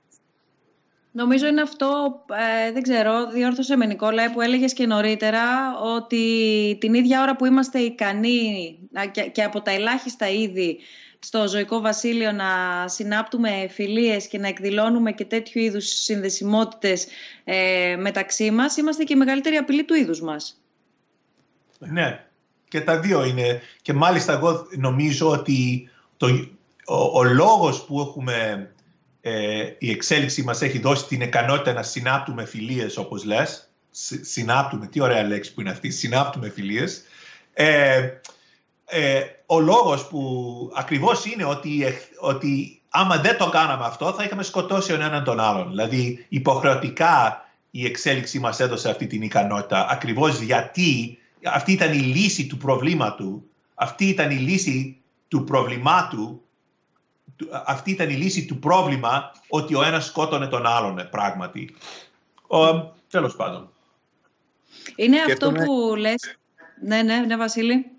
Ναι, ίσως, ίσως μπορεί να κάνω μια παρένθεση και μια καμπύλη και να μην έχει νόημα να την κάνουμε. Απλώς μου ήρθε, ας πούμε, και επειδή μας έδωσε τη δυνατότητα της απλής συζήτησης, ε, για κάποιο λόγο μου ήρθε αυτή τη στιγμή μια σκηνή από την Οδύσσια του Διαστήματος του Kubrick, που πολύ πιθανό την έχουμε δει πάνω κάτω σχεδόν όλοι, που είναι στην αρχή ε, όπου παίζει ε, από πίσω, παίζει του Στράους το, ο Ζαρατούστρα και βλέπουμε ας πούμε δύο φυλές από πυθίκους όπου παλεύουν για ποιος θα πιει νερό και κανείς δεν επικρατεί μέχρι που ο ένας πίθηκος ανακαλύπτει ότι το ένα κόκαλο που βρήκε μπορεί να χρησιμοποιηθεί ως όπλο.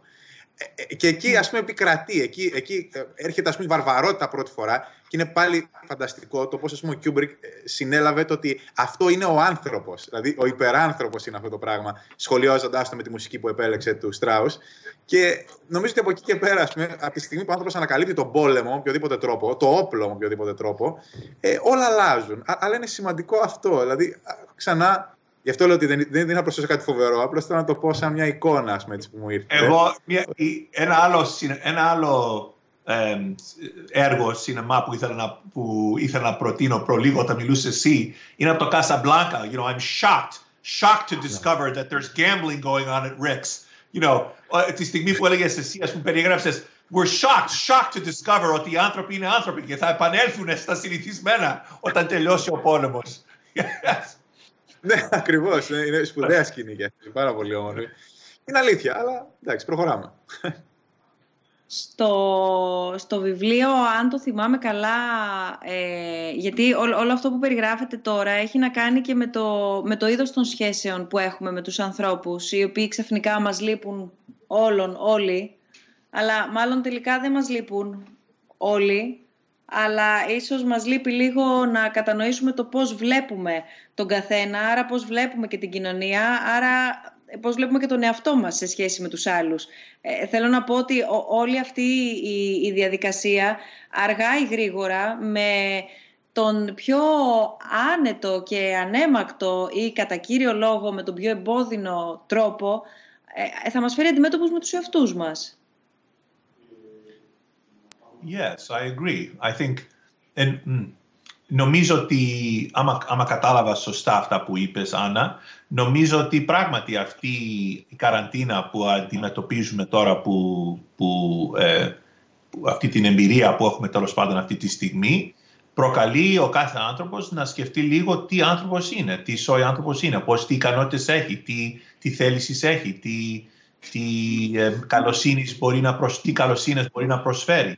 Οπότε ναι, είναι, είναι ευκαιρία ο κάθε ένας από εμά να μελετήσει λίγο ε, τη ζωή του. Άμα κατάλαβα καλά αυτά που είπες. Δεν ξέρω άμα το κατάλαβα καλά. Ναι, ναι.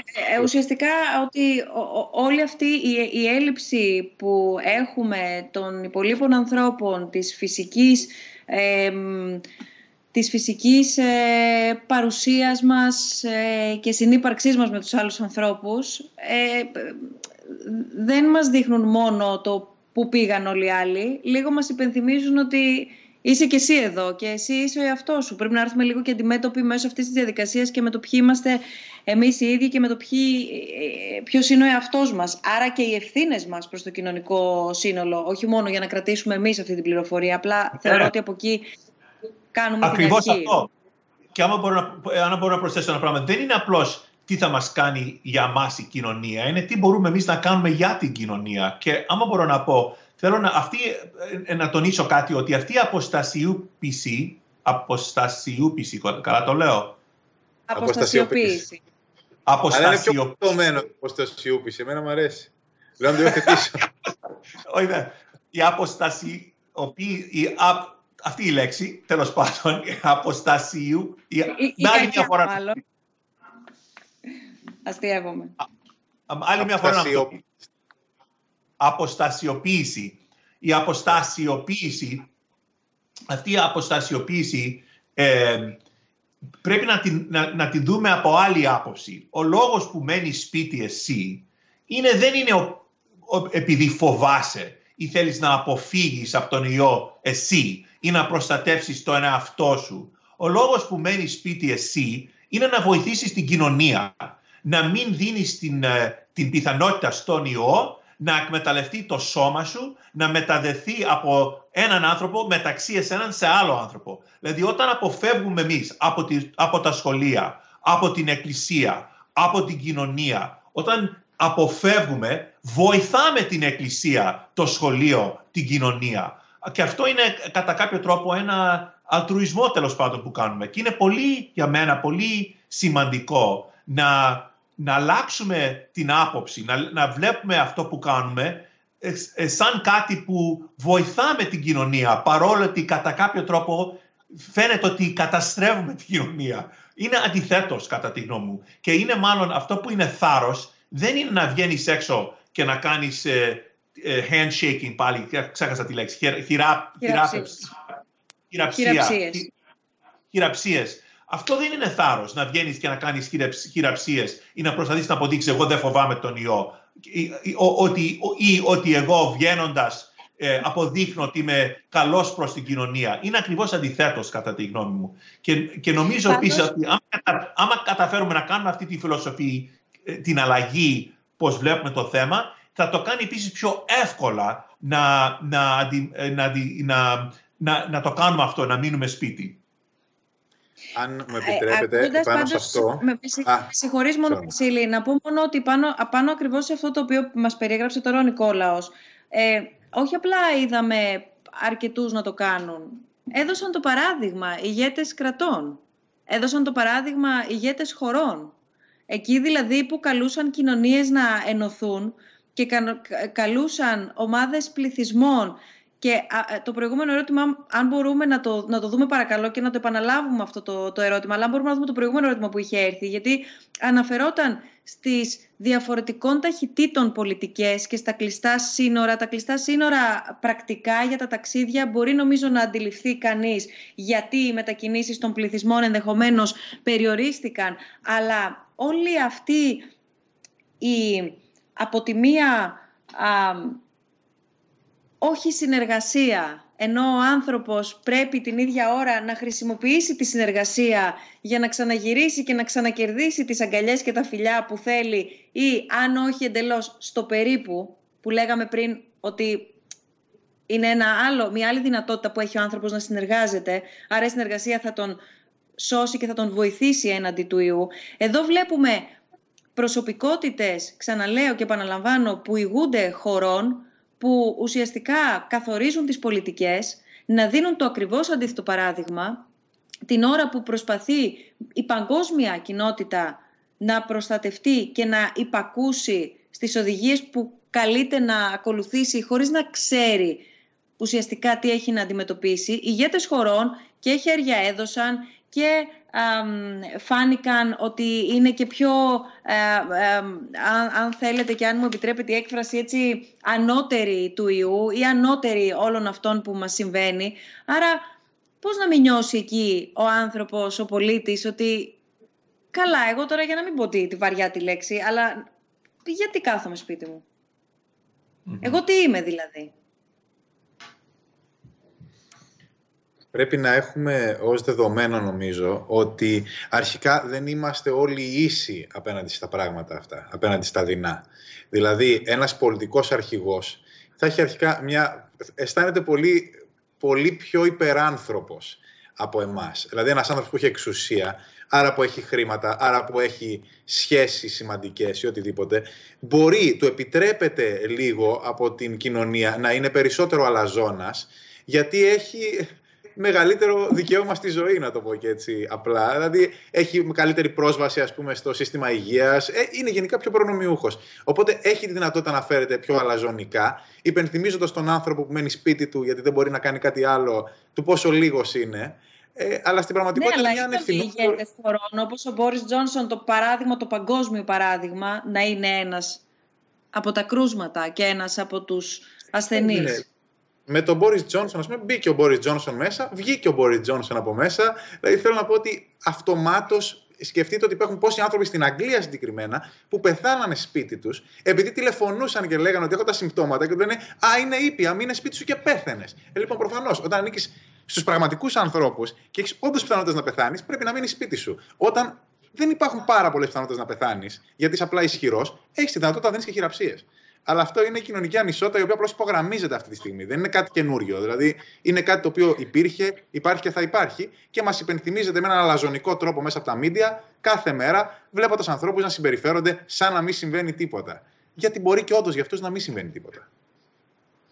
Εδώ πάντως Νικόλα, πριν ε, ακούσουμε την τοποθέτησή σου, ε, έχει χαρακτηριστεί αυτός ο ιός ως ταξικός ιός; Επιπρόσθετα εγώ ε, θα έβαζα και το, και το εξής ε, χαρακτηριστικό. Το, το δηλαδή, κατά πόσο εν τέλει, σε συνδυασμό με το εάν είναι ταξικός ή όχι ταξικός αυτός ο ιός, σε συνδυασμό με το άλλοι ηγέτες χωρών ε, φάνηκαν έτσι ότι με τι κάθεστε και ασχολείστε, ε, δεν είναι σοβαρά πράγματα αυτά και την πάτησαν οι λαοί τους. Αν δηλαδή δεν μας κάνει το παράδειγμα του Μπόρις Τζόνσον, μας κάνει ο λαός της Βρετανίας και, και βέβαια όλοι όσοι ζουν στο Ηνωμένο Βασίλειο, όχι μόνο οι Βρετανοί προφανώς. Κάτι ακόμα όμως, το βάζω επιπρόσθετα για να μην διακόψω και να σας ακούσω. Έχει κανείς την αίσθηση ότι είδαμε την παγκόσμια κοινότητα να μην είναι προετοιμασμένη; Και όχι να μην είναι προετοιμασμένη για το πώς θα αντιμετωπίσει τον COVID-19 γιατί δεν τον ήξερε ή τον ήξερε, γιατί όλα ακούγονται, αλλά δεν, ήταν, δεν, δεν ήτανε, δεν ήτανε, ε, αυτό έχει να κάνει με, με, με, τα fake news και το infodemic, είναι το θέμα της επόμενης συνάντησης των διαλόγων. Ε, θέλω να πω όμως ότι είτε ήξερε είτε δεν ήξερε, εδώ φάνηκε ότι δεν ξέρει να συνεργάζεται η παγκόσμια κοινότητα. Κοιτάξτε, δυσκολεύτηκα να, δυσκολεύτηκα να παρακολουθήσω Δυσκολεύτηκα να παρακολουθήσω αυτή τη συζήτηση λίγο που έχετε κάνει τα περασμένα πέντε λεπτά για διάφορους λόγους. Ο κύριος λόγος είναι ότι δεν ήξερα όλες τις λέξεις, δυστυχώς.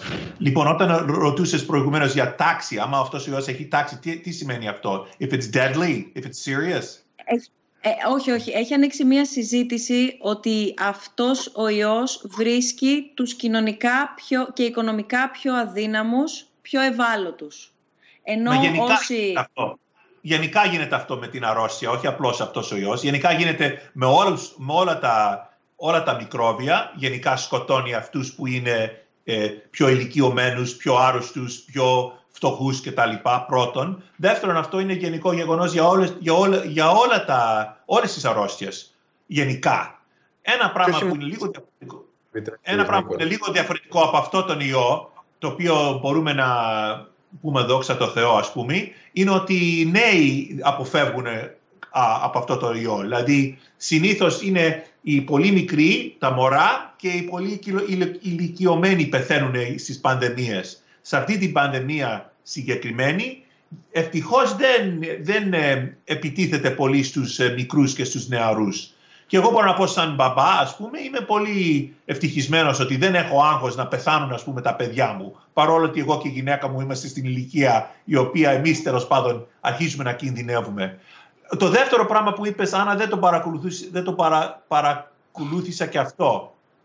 Το, το κατά πόσο η παγκόσμια κοινότητα ήταν έτοιμη στο ενδεχόμενο να βρεθεί μια μαζική απειλή για την ανθρωπότητα, όπως τώρα, και να μπορέσει να έχει κάποια αντανακλαστικά να τα ενεργοποιήσει και να μην δούμε τόσο μεγάλη αμηχανία. Πάλι δεν είμαι σίγουρος ότι κατάλαβα αυτό που είπες, αλλά αυτό που με σύγχυσε εμένα είναι ότι οι άνθρωποι ε, μπορούσαν να έχουν προετοιμαστεί να αντιμετωπίσουν πανδημία για πολύ καιρό. Ο Bill Gates, Φερρυπίν, το, το 2015 είπε, ξέρεις, ότι οι πανδημίες θα επιστρέφουν. Και ξέρουμε, όλοι, όλοι το ξέρουμε, όλοι οι επιστήμονες ξέρουν ότι οι πανδημίες επιστρέφουν κάθε 10 χρόνια περίπου, δεν ξέρουμε ακριβώς πότε. Συνήθως δεν είναι πολύ σοβαρές οι πανδημίες, αλλά κάθε 50, κάθε 100 χρόνια έχουμε κάτι πολύ σοβαρό, σαν και αυτό που ε, ε, ε, αντιμετωπίζουμε τώρα. Μάλιστα, τώρα πήγα εδώ δίπλα στο γραφείο μου, μπορείς να βρεις ένα βιβλίο που λέει National Strategy for Influenza Pandemic. Δηλαδή μπορείς να ανοίξεις αυτό το βιβλίο και σου λέει, λες και φτιάχνεις μουσακά ας πούμε. Κάνε αυτό, κάνε αυτό, κάνε αυτό. Δηλαδή η κάθε σελίδα περιγράφει τι πρέπει να κάνουμε να αντιμετωπίσουμε πανδημία. Δεν είναι κάτι το οποίο κανένας δεν μπορούσε να είχε φανταστεί ότι θα γίνει και πράγματι έπρεπε εμείς άμα, άμα ήμασταν έξυπνοι να είχαμε κάνει περισσότερη προετοιμασία. Δυστυχώς για διάφορους λόγους δεν το, δεν το θεωρήσαμε αρκετό σοβαρό ε, θέμα. Δεν ξέρω πάλι άμα απάντησα την ερώτησή σου. Υπάρχουν ευθύνες, ναι, απόλυτα, απόλυτα, γιατί υπάρχουν ευθύνες συνεπώς. Υπάρχουν ευθύνες ε, πρώτα απ' όλα σε πολιτικό επίπεδο, υπάρχουν ευθύνες σε επιστημονικό επίπεδο και υπάρχει ενδεχομένως και ένα κενό μεταξύ επιστημονικής κοινότητας και πολιτικών α, και πολιτικής ηγεσίας. Ναι, ένας από τους λόγους που οι οι ορισμένες χώρες, η Ταϊουάν, South Korea, Singapore, ε, η Ιαπωνία, γιατί καταφέραν αυτοί πιο γρήγορα να αντιμετωπίσουν. Είναι πιο κοντά βέβαια στην Κίνα, ας πούμε, το πήραν πιο σοβαρά, αλλά είχαν και την άσχημη εμπειρία από το 2003, το προηγούμενο SARS, το οποίο ήταν πολύ πιο, how do you say deadly in Greek, πολύ πιο, όταν σε σκοτώνει περισσότερο. Φωνικό φωνικό. Αυτό το, το, προηγουμένο SARS ήταν πολύ πιο φωνικό από αυτό το SARS που έχουμε τώρα. Στο, ε, εκείνο το SARS σκότωνε 10% από τους άνθρωπους που το παίρνανε και αυτό σκοτώνει νομίζουμε περίπου 1% το πολύ. Οπότε επειδή και μάλιστα όταν ήταν πιο φωνικό το ιό, όταν το μικρόβιο είναι πιο φωνικό, μάλιστα είναι καλύτερο για μας μπορούμε να πούμε, διότι δεν κυκλοφοράει τόσο εύκολα. Δηλαδή, άμα ο ιός δεν θέλει να σε σκοτώσει, άμα σε σκοτώσει, εσύ δεν μπορείς να το, μεταδι... δεν μπορείς να το δώσεις στον ερχόμενο άνθρωπο. Οπότε θέλ... δεν θέλει να σε σκοτώσει, θέλει να, να, να σε αρρωστήσει και εσύ να το, να το δώσεις σε τον ερχόμενο άνθρωπο, Φερρυπίν. Οπότε το προηγούμενο SARS ήταν τόσο φωνικό που that it burned out. Ήταν σαν φωτιά στο δάσος που, που ήταν τόσο δυνατή η φωτιά που έπαυσε η φωτιά. Πράγματι ότι ήταν δυνατή η φωτιά. Τέλος πάντων, διότι είχαν αυτή την κακή εμπειρία που πολλοί, αρκετοί πολλοί πεθάνανε και ήταν σοβαρή αρρώστια πριν από 17 χρόνια αυτές οι χώρες, κάνανε περισσότερη προετοιμασία και ήταν έτοιμοι. Εμείς στην Ευρώπη και στην Αμερική δεν ήμασταν αρκετοί έτοιμοι. Η, η Ελλάδα, επειδή είδε τι γινόταν στην Ιταλία δίπλα, και επειδή θεωρούμε και πράγματι σε αυτή την περίπτωση ήμασταν καλύτεροι από τους Ιταλούς, γρήγορα, γρήγορα ε, κάναμε ε, ε, αυτά που έπρεπε να κάνουμε. Πάλι δεν είμαι σίγουρος ότι απάντησα αυτό που ρώτησες, Άννα. Απόλυτα, απόλυτα, απόλυτα. Το, το, το πόσο μη έτοιμη ήταν η παγκόσμια κοινότητα και μας εξήγησες και πολύ αναλυτικά. Ε, Νικόλα, τι έλεγαν τα δεδομένα και πώς ε, ε, φάνηκαν οι όποιες αστοχίες, αριθμίες και βέβαια οι τραγικοί αριθμοί δεν χρειάζεται να να αναφερθούμε. Παρακολουθούμε όλοι τι γίνεται με αυτούς τους αριθμούς. Η σημερινή εικόνα 15 Απριλίου πριν από 1 ώρα και 34 λεπτά που όλοι καθυλωνόμαστε 6 ώρα. Αυτή είναι η ενημέρωση που έχουμε. Ε, έλεγε σήμερα 102 θανάτους και 2.192 κρούσματα, όταν παγκοσμίως μιλάμε για λίγο περισσότερο από 2 εκατομμύρια κρούσματα, περίπου 130.000 θανάτους ανά τον κόσμο, στις Ηνωμένες Πολιτείες 616.000 σχεδόν ε, τα κρούσματα, 26,5 περίπου χιλιάδες ε, θάνατοι και στην Ευρώπη 956.000 956 κρούσματα, 85.700 θάνατοι. Αυτά είναι τουλάχιστον τα, τα στοιχεία από όλους τους οργανισμούς. Ναι, ναι, Νικόλα, κάτι θέλεις να πεις. Ήθελα να, πω, ήθελα να πω κάτι σημαντικό για την Ελλάδα, άμα μπορούσα, και να περιγράψω. Ο λόγος που δεν έχουν πεθάνει ένα εκατομμύριο Αμερικάνοι και αυτή η αρρώστια μπορούσε να είχε δημιουργήσει τόσο πολύ θάνατο, είναι ακριβώς επειδή έχουμε κάνει αυτή την, αυτή την αποστασιοποίηση. Και ε, πράγματι, επίσης, οι Έλληνες που ακούν αυτή τη στιγμή, η, η Ελλάδα έχει αυτή τη στιγμή αποφύγει αλλά αυτός ο ιός δεν, δεν, τον έχουμε, δεν τον έχουμε σκοτώσει τον ιό. Αυτός ο ιός υπάρχει και θα επιστρέψει δυστυχώς. Και οπότε δεν μπορούμε να πούμε «Α, αποφύγαμε εμείς, ας πούμε, είμαστε έξυπνοι εμείς οι Έλληνες, πονηροί όπως και στο παρελθόν και αποφύγαμε.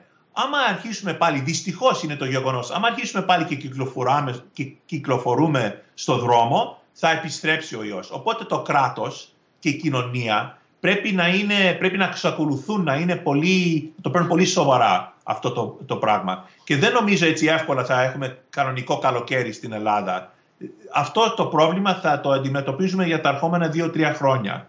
Και μόνο όταν υπάρξει ε, εμβόλιο ή μόνο άμα αρκετοί αρρωστήσουν και έχουμε το λεγόμενο herd immunity, μόνο τότε θα μπορούμε ας πούμε, να επιστρέψουμε στη συνηθισμένη ζωή μας δυστυχώς. Οπότε δεν θέλουν αυτοί που το ακούνε τώρα αυτό και, και διαβάζουν ότι είναι μόνο 100 Έλληνες έχουν πεθάνει, το οποίο είναι μπορούμε να πούμε φανταστικό και απίστευτο που έχουμε αποφύγει. Αλλά λες ότι μπορεί να αλλάξει, δεν σημαίνει τίποτα. Μπορεί να αλλάξει εν μία νυχτή ας πούμε. Ναι, απλώς δεν σημαίνει, είναι, είναι, είναι, είναι, it's amazing, είναι, είναι απίστευτο που έχουμε καταφέρει, πράγματι, αλλά δεν σημαίνει ότι μια και καλή τελειώσαμε το πρόβλημα.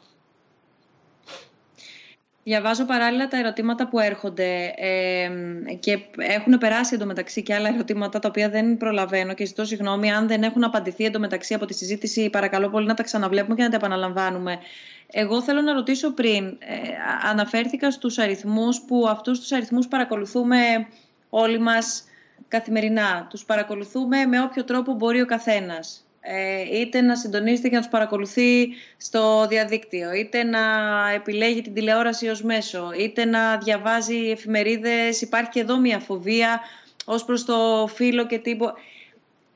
Εγώ θέλω να ρωτήσω πώς μια κοινωνία και πώς ο άνθρωπος ο ίδιος μπορεί να ε, συμφιλιωθεί και μπορεί να κατανοήσει τόσο μεγάλο όγκο θανάτων ταυτόχρονα. Πώς μπορεί δηλαδή μια κοινωνία... Όταν, όταν περνάει η αρρώστια και σκοτώνει πολλούς την ίδια στιγμή, είναι πάντοτε καταστροφή αυτό. Και ορισμένοι λένε γιατί έχουμε καταστρέψει την οικονομία μας για να αποφύγουμε αυτό το θάνατο; Μπορώ να πω, άμα δεν είχαμε αποφύγει αυτό το θάνατο, πάλι θα είχε καταστρεφτεί η οικονομία μας. Τουλάχιστον τώρα δεν πεθάναμε. Δηλαδή, έχουμε καταστρέψει την οικονομία μας, αλλά τουλάχιστον έχουμε σώσει, ζω... σώσει ζωές, μου φαίνεται είναι η λέξη. We've saved lives. So, να με διορθώνετε όταν κάνω λάθη. Σωστά, σωστά. Ε, εγώ νομίζω, απ' την άλλη, ότι δεν αντιλαμβανόμαστε και δεν μπορούμε καν να κάνουμε την καύση μέσα μας. Δεν μπορούμε να μεταβολήσουμε ούτε τον αριθμό των θανάτων, ούτε τον ίδιο τον θάνατο αυτή τη στιγμή, σαν πιθανότητα. Ε, συμβαίνει ακριβώς όπως όταν πεθάνει κάποιος δικό μας πρόσωπο, που δεν αποδεχόμαστε το ότι έχει πεθάνει για πάρα πολύ καιρό και αυτό είναι μια άμυνα του οργανισμού για να μπορέσουμε να επιβιώσουμε ε, υπάρχουν και, υπήρχαν και στοχαστές και ε, επιστήμονες όπως ο Φρόιντ, πούμε, που, ο οποίος υποστήριζε ότι ακόμα και σε μια κηδεία μπορεί να αισθανθείς ακόμη και χαρά μέσα υποσυνείδητα, λέγοντας ότι εσύ είσαι νεκρός, αλλά εγώ είμαι ζωντανός. Αισθάνεσαι πιο ζωντανός από ποτέ. Οπότε νομίζω ότι με, με, κάθε θάνατο που ανακοινώνεται, με κάθε μεγάλο αριθμό νεκρών, ε, σε πρώτη φάση δεν αντιλαμβανόμαστε τι γίνεται. Ακούμε κάτι, ακούμε έναν αριθμό ε, είναι όπως αυτό, αυτό που λέγανε παλιά με τους ένα εκατομμύριο μανταρίνιους, ας πούμε, που υπήρχε σαν τέτοιο, ότι αν πάταγε σε ένα κουμπί και πέθανε ένα εκατομμύριο μανταρίνι. Νομίζω ότι αυτό ακριβώς βιώνουμε και αυτή τη στιγμή οι νεκροί έχουν γίνει για τους περισσότερους από εμάς σαν μια προϊστορική φυλή, ας πούμε. Θέλω να πω, αισθανόμαστε φοβερή απόσταση από αυτούς επειδή είμαστε κλεισμένοι μέσα στα σπίτια μας και δεν έχουν ονόματα. Δηλαδή σκέφτομαι ότι είναι ακριβώς όπως τις ε, φυλές που υπήρχαν πολύ πριν ανακαλυφθούν, όχι πολύ πριν ανακαλυφθούν τα ονόματα, πολύ πριν μάθουμε εμείς ότι οι άνθρωποι έχουν ονόματα. Δηλαδή πριν 30.000 χρόνια, πούμε, που οι άνθρωποι ζούσαν στις σπηλιές και το μοναδικό τους όνομα ήταν μια παλάμη στον τοίχο. Ε, και ε, τους σκεφτόμαστε αυτούς τους ανθρώπους σαν μια αγέλη, σαν μια ομάδα και όχι σαν οντότητε, σαν έναν άνθρωπο πούμε, που έχει ζήσει και έχει ερωτευτεί και έχει πονέσει και μετά έχει πεθάνει. Οπότε είμαστε λίγο ε, μακριά από αυτό. αυτό πάνω σε αυτό που λες, ε, ακούω παρακολουθώντας τις ε, ειδήσεις όλες αυτές τις μέρες να χρησιμοποιείτε στη γλώσσα ότι ε, προσθέθηκε άλλο ένα θύμα, πρόκειται για το 81ο, είναι το 83ο, είναι το τάδε νούμερο. Καταλαβαίνουμε ε, για ποιους λόγους γίνεται, συζητάμε το όμως τι επιπτώσεις έχει ε, αυτό σε συνδυασμό με αυτό που συζητάμε όμως τώρα και έτσι όπως το βάλατε στη δυτή του αυτή διάσταση, εχθές νομίζω στο Instagram ε, χαζεύοντας άλλη μία οθόνη, ε, έπεσα πάνω στις ε, ProPublica το, το account όπου ανέφερε ότι για κάθε έναν νεκρό από τον COVID-19 αντιστοιχεί κάποιος που τον αγαπούσε. Και εγώ νομίζω ότι αυτό όταν, όταν φτάσουμε στην Αμερική τουλάχιστον, διότι η Ελλάδα έχει αποφύγει από αυτό προς το παρόν, όταν αρκετοί έχουν πεθάνει στην Αμερική, ώστε κάθε Αμερικάνος να ξέρει κάποιον που έχει πεθάνει, τότε η πολιτική άποψη θα αλλάξει τελείως. Δηλαδή, προς το παρόν, πολλοί Αμερικάνοι μπορούν να πούνε: Δεν με οφείλει εμένα αυτό το πρόβλημα. Ή στη Νέα Υόρκη πεθαίνουν, ας πούμε. Ή έχουν πεθάνει μόνο 20.000 πρόσωπα, ή 30.000, ή 100.000 αλλά σε μια στιγμή αρκετοί θα έχουν πεθάνει ή αρρωστήσει σοβαρά, ώστε θα το πάρουν χαμπάρι. Και ένα από τα προβλήματα που είχα είναι ότι η πολιτική, κοιτάξτε, αυτό που είχαν στην αρχή οι, οι, οι Άγγλοι προσπαθήσει να κάνουν, που, να, που είπανε, κοιτάξτε, θα αφήσουμε αυτό τον ιό σαν κύμα να περάσει από πάνω μας και θα μας σκοτώσει και έτσι μια και καλή θα αποφύγουμε από αυτό, δεν ήταν τελείως παράλογο. Δηλαδή υπάρχει μια λογική σε αυτή την ιδέα. Το πρόβλημα είναι πρέπει επίσης να προετοιμάσεις το, το κοινό να καταλάβει ακριβώς τι θα γίνει. Ότι θα πεθαίνουμε στο δρόμο. Ότι θα πηγαίνεις στο νοσοκομείο και θα σου λένε δεν έχουμε κρεβάτι. Εσύ έχεις συνηθίσει στην πλούσια Ευρώπη να πηγαίνεις στο νοσοκομείο και να σε δέχονται εκεί. Δεν έχεις συνηθίσει να πεθαίνουν οι άνθρωποι στο δρόμο. Άμα το κράτος ήταν έτοιμο για αυτό, και άμα η αρχή μας, είπανε, μας είχαν προετοιμάσει γι' αυτό, τότε ίσως άμα θέλαμε θα μπορούσαμε να, να, πάρουμε, να κρίνουμε αυτό. Δηλαδή να διαλέξουμε αυτό.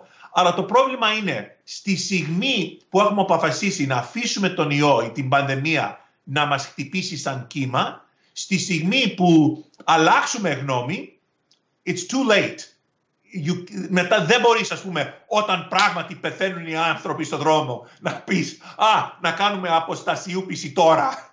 It's too late τότε, κατάλαβες το πρόβλημα. Και γι' αυτό εγώ συγχύστηκα με τους πολιτικούς που προσπαθήσαν να, προ, προσπαθήσαν όπως πάντοτε, εκτός από το Μητσοτάκι, κατά τη γνώμη μου, δεν, δεν, δεν ξέρω, πρέπει να, δεν, δεν θέλω να είμαι πολιτικός αυτή τη στιγμή, αλλά κατά τη γνώμη μου προς τον ιό τα έχει κάνει καλά.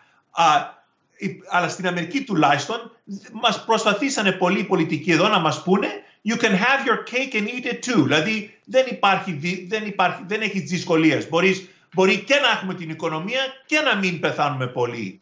Κατά τη γνώμη μου δεν είναι, δεν είναι δυνατόν αυτό δυστυχώς. Αλλά είναι κλασικό παράδειγμα της αλαζονίας τη υπερδύναμης απ' την άλλη. Που νομίζω ότι όλα μπορούν να συμβούν. Εδώ τουλάχιστον έχουμε αντίληψη της ασημαντότητάς μας και της αδυναμία μας. Ειδικά βγαίνοντας από μια κρίση οικονομική 10 ετών, ας πούμε, είναι πολύ εύκολο να αντιληφθούμε τις αδυναμίες μας και έχουμε έρθει σε γνωριμία και με το βαθύτερο και με τον πραγματικό εαυτό μας και ως άνθρωποι, νομίζω, σε ένα μεγάλο βαθμό, αλλά κυρίως ως κοινωνία. Οπότε μπορέσαμε και ανταπεξήλθαμε. Οπότε, ναι, θα συμφωνήσω με αυτό που λες, Νίκο. Και νομίζω ότι αυτός είναι και ο λόγος που η Αμερική έχει αυτή τη συμπεριφορά, ενώ η Ελλάδα έχει την άλλη συμπεριφορά. Ναι, συμφωνώ μαζί σου τελείως γι' αυτό. Ένα άλλο ερώτημα, επανέρχομαι λίγο στο κομμάτι της ε, τεχνολογίας, γιατί γύρω κυρίως από από την ηθική του ιού, αν μπορεί να πει κανείς, αν υπάρχει ηθική ε, στον ιό, ε, έχει αναπτυχθεί το εξής ερώτημα. Κατά πόσο αυτό που βιώνουμε σήμερα και δεν μιλώ για θεωρίες συνωμοσίας, εκτός εάν είναι θεωρίες συνωμοσίας, ε, ακόμα και σε αυτό το επίπεδο, πώς θα το διατυπώσω. Μήπως όλο αυτό το οποίο ζούμε σήμερα είναι μια προετοιμασία για το αύριο. Είναι μια προετοιμασία για το αύριο, γιατί ούτως ή άλλως κάπου εκεί πηγαίναμε. Απλά τώρα μας δίνει μία και πηγαίνουμε και δέκα χρόνια γρηγορότερα. Ε, δεν ξέρω αν δεν ξέρω αν ο Βασίλης ή εγώ να απαντήσουμε, αλλά εγώ θα έλεγα μόνο ότι ναι, ορισμένοι λένε ότι αυτή η πανδημία θα, θα προκαλήσει ορισμένες αλλαγές στην κοινωνία μας, οι οποίες έτσι κι αλλιώς θα γινόντουσαν. Φερρυπίν το γεγονός ότι πολλοί δουλεύουν από το σπίτι.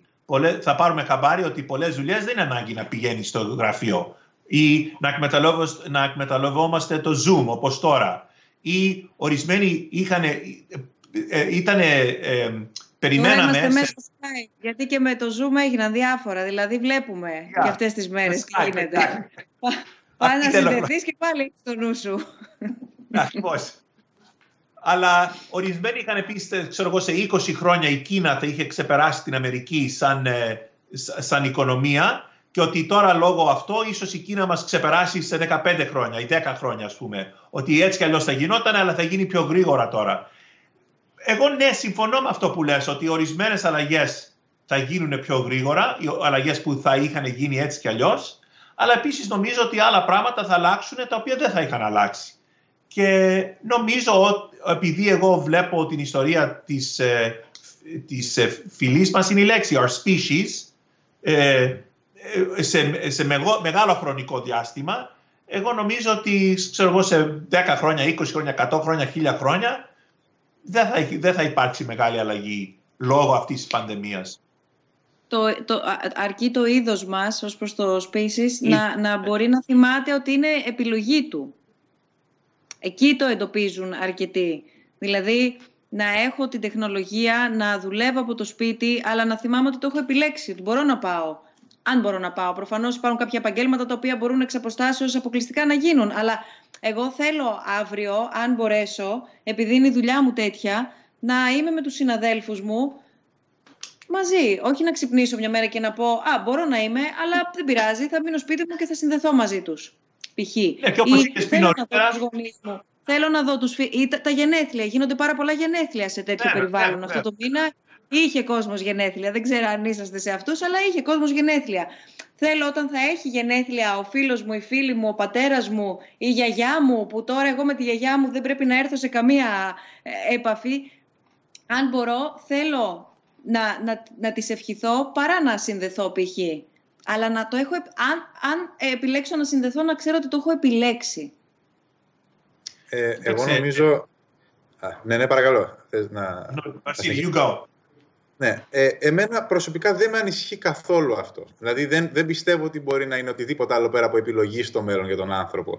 Δηλαδή είναι σαν να λέμε, και να μου επιτρέψετε, ότι από τη στιγμή της ανακάλυψης, ας πούμε, της εφεύρεσης της πορνογραφίας, ο, ο άνθρωπος σταμάτησε να κάνει έρωτα. Αυτό δεν συνέβη ποτέ. Δηλαδή είναι ακριβώς το ίδιο για μένα. Το να κάνεις ένα πάρτι με φίλους ε, μέσω Zoom, ή είδα που έγινε και ένας γάμος μέσω Zoom, είναι το ίδιο ας πούμε ανέραστο και το ίδιο πλασματικό και το ίδιο λίγο σε σχέση με οποιαδήποτε πραγματική εμπειρία, που δεν χρειάζεται να προετοιμαστούμε για κάτι, ας πούμε, ή να προστατευτούμε στο μέλλον από μια δυστοπική κοινωνία που ο κόσμος θα προτιμάει να τα κάνει τα πάντα μέσω υπολογιστή. Δεν υπάρχει πιθανότητα να συμβεί αυτό. Ε, το μόνο σίγουρο είναι ότι α, κάτι κερδίσαμε γιατί γνωρίζουμε ότι α, τώρα υπάρχει και αυτό.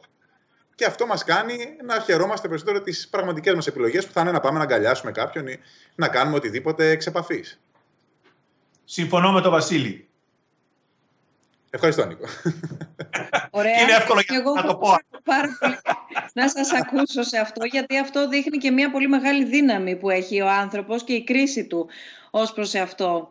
Ε, πόσο θεωρείτε ότι θα αλλάξουν τα πράγματα σχετικά με, με τα ιατρικά προσωπικά δεδομένα στην μετα-SARS-CoV-2 εποχή; Υπάρχει πιθανότητα οι εργοδότες να ζητούν ιατρικά δεδομένα από τους υποψήφιους εργαζομένους; Εδώ υπάρχει επίσης μια ανησυχία σοβαρή ότι θα ξεκινήσει ένας άλλου τύπου έλεγχος. Ότι για παράδειγμα το α, ποια είσαι, ποιος είσαι με βάση την ταυτότητά σου ή το διαβατήριό σου θα έρθει και θα προσθεθεί ένα ακόμα στοιχείο το οποίο μάλιστα ενδεχομένως να επηρεάσει και τις μετακινήσεις πληθυσμών. Το να σε καθορίσει υπάρχει αυτή η πιθανότητα ο ιός αυτός με κάποιο τρόπο να μας καθορίζει Είτε τον έχουμε περάσει, είτε δεν τον έχουμε περάσει. Είτε έχουμε νοσηλευτεί, είτε δεν έχουμε νοσηλευτεί. Είτε προερχόμαστε από μια χώρα που είχε, έχει πολλά κρούσματα, είτε όχι. Μπορεί κάπως προσωπικά να μας καθορίσει στο άμεσο μέλλον; Ε, μπορώ να απαντήσω αυτή την ερώτηση, αλλά δεν ξέρω αν έχω τις λέξεις. Ε, ε, ε, ναι, υπάρχει dystopian, δυστοπία νομίζω ότι είπες, μια ιδέα η οποία είναι ότι ας πούμε ορισμένοι από εμάς θα έχουμε, θα έχουμε ανοσία και ορισμένοι δεν θα έχουμε και σιγά σιγά θα υπάρχει η διαφορά στην κοινωνία ποιος είναι και ποιος δεν είναι, έχει ανοσία τέλος πάντων. Ένα, ένας από τους λόγους που δεν φοβάμαι τόσο πολύ είναι ότι όποιος δεν είναι αυτή η χαρακτηριστική, δεν είναι ε, ε, αλλάζονται. Α, αλλάζουν. Δηλαδή, εσύ που δεν έχεις ανοσία τώρα, μπορεί να, να έχεις ανοσία. Οπότε δεν είναι, ας πούμε, κάτι, είσαι άντρας, είσαι γυναίκα και δεν αλλάζει, ας πούμε. Είναι κάτι το οποίο μπορεί να αλλάξει. Και οπότε ε, δεν, δεν έχω τόσο πολύ άγχος γι' αυτό. Πρώτον. Δεύτερον, αυτοί που έχουν ανοσία στην αρχή θα μας βοηθάνε όλοι. Δηλαδή, οι γιατροί που έχουν ανοσία, οι νοσοκόμες που έχουν ανοσία, αυτοί μάλιστα στα, στα μαγαζιά που έχουν ανοσία, μπορούν να λειτουργούν τα μαγαζιά. Θα βοηθάει την οικονομία αυτό. Δεν ξέρω, ναι, έχω πολλά μπορεί, μπορεί όμως αυτό το στοιχείο να αρχίσει να ελέγχεται με κάποιο τρόπο και να αφορά προσωπικό μας δεδομένο. Δηλαδή, είτε ναι, από τους εργοδότες όπως αναφέρεται εδώ, είτε από... Ναι. Πολλοί έχουν προτείνει ήδη να έχουμε κάποιος διαβατήριο για το SARS-CoV-2 δύο που λέει άμα έχεις ανοσία δεν έχεις και είναι ενωμένο με το blockchain. Δηλαδή εσύ μπορώ να δηλώσω ότι εσύ η Άννα συγκεκριμένη μπορείς να αποδείξεις ότι πράγματι έχεις ανοσία ή δεν έχεις ας πούμε. Και εγώ το φοβάμαι αυτό δηλαδή. Επίσης το φοβάμαι για ένα άλλο λόγο, ο οποίος άμα πράγματι κάνουμε την οικονομία μας ότι αυτοί που έχουν ανοσία έχουν περισσότερες ευ, ε, ε, ευκαιρίες από αυτούς που δεν έχουν στην οικονομία, μετά οι άνθρωποι θα αρχίσουν να προσπαθούν να αρρωστήσουν. Και θα ακριβώς αντιθέτως από αυτό που θέλουμε. Διότι πράγματι, τουλάχιστον οι νέοι ιδίως, δεν πρόκειται αυτοί οι ίδιοι να πεθάνουν πολύ από αυτό. Οπότε μπορεί οι νέοι να πάρουν ένα χαμπά, εγώ θα πάω να αρρωστήσω και μετά το, το μεταδώσουν σε άλλους άνθρωποι, σε άλλοι άνθρωποι και θα κάνουμε ακριβώς, ακριβώς το αντίθετο από αυτό που πρέπει να κάνουμε. Αυτή είναι μια σοβαρή και πολύ πλοκή ε, συζήτηση. Δηλαδή δεν, και τουλάχιστον στα ελληνικά θα δυσκολευτώ πάρα πολύ να, να πω αυτά που νομίζω γι' αυτό. Αλλά μ. Βασίλη, εσύ θα πεις να πω συμφωνώ με τον Βασίλη. λοιπόν, ε, αρχικά, εγώ έμεινα πιο πολύ σε αυτό που είπες για την περίπτωση κοινωνικού στιγματισμού. Σωστά. Ξεκίνησε κάπως έτσι και ερώτηση ή έχω ξεχαστεί και έχω χαθεί λίγο μες στα πράγματα. Ε, ξεκίνησε, αλλά αλλού στοχεύει. Το αν θα περάσει ε, ως προσωπικό μας χαρακτηριστικό στα προσωπικά μας δεδομένα. Δηλαδή αυτό που περιέγραψε ο, ο Νικόλαος, αυτό ουσιαστικά, εκεί αναφερόμουν, γιατί αυτό είναι που ακούγεται περισσότερο, το να αναγράφεται και στα διαβατήριά μας. Το να μας ζητείτε ως χαρακτηριστικό, όπως μας ζητείτε το όνομα επίθετο, όνομα πατρός, ε, κατάσταση COVID-19, για παράδειγμα, και να αρχίσει να μας καθορίζει σε ένα βαθμό σε κάποιους τομείς. Δεν μπορώ να το προσδιορίσω αυτό, αλλά... Ε, σε αυτή την περίπτωση εγώ μονάχα κοινωνικά μπορώ να το προσεγγίσω και με κανέναν άλλο τρόπο αυτό. Ε, αλλά νομίζω ότι αυτό θα, αν γίνει, αν συμβεί κάτι τέτοιο, προφανώς θα οδηγήσει αυτό, σε, σε στιγματισμό και αυτό θα είναι κάτι πολύ οδυνηρό. Ε, και, και απ' την άλλη βέβαια θα είναι και κάπως ε, δίκαιο, ας πούμε, γιατί έχουμε συνηθίσει κι εμείς ε, να χρεώνουμε φυλές ή ομάδες ανθρώπων κοινωνικές με συγκεκριμένα αρνητικά χαρακτηριστικά, ενώ αυτό είναι κάτι το οποίο δεν έχει, ε, δεν, δεν, δεν βλέπει, ας πούμε, δεν ξεχωρίζει ας πούμε ε, Καυκάσιους από Αφρικάνους ή Ασιάτες κτλ, κτλ. Αλλά το έχουμε όλοι. Ε, θα είναι άσχημο αν συμβεί λοιπόν από τη μία. Από την άλλη είναι κάπως και σαν ε, μια εντός, είναι και κάπως τιμωρητικό ας πούμε απέναντι ξανά στις προνομιούχες κοινωνίες που έχουν την ευκολία να στιγματίζουν ας πούμε, ανθρώπους και λαούς για πράγματα και να τους κατηγορούν. Ας πούμε. Οπότε έχει ένα ενδιαφέρον γιατί θα γίνουμε πάλι όλοι πολύ ίσοι σε αυτό. Mm-hmm. Ξαναλέω, είναι ο μόνος τρόπος που μπορώ να προσεγγίσω κάτι τέτοιο εγώ, γι' αυτό και πήγα εκεί. Ναι, ε, ούτως ή άλλως συζητείται και στην Ελλάδα συζητήθηκε κιόλας αρκετά που θεωρητικά και συγκριτικά με άλλες χώρες δεν έχει και τόσο αυξημένους αριθμούς και τόσο αυξημένα ποσοστά το στίγμα και ο κοινωνικός στιγματισμός έχει ήδη ξεκινήσει. Αυτό είναι δεδομένο.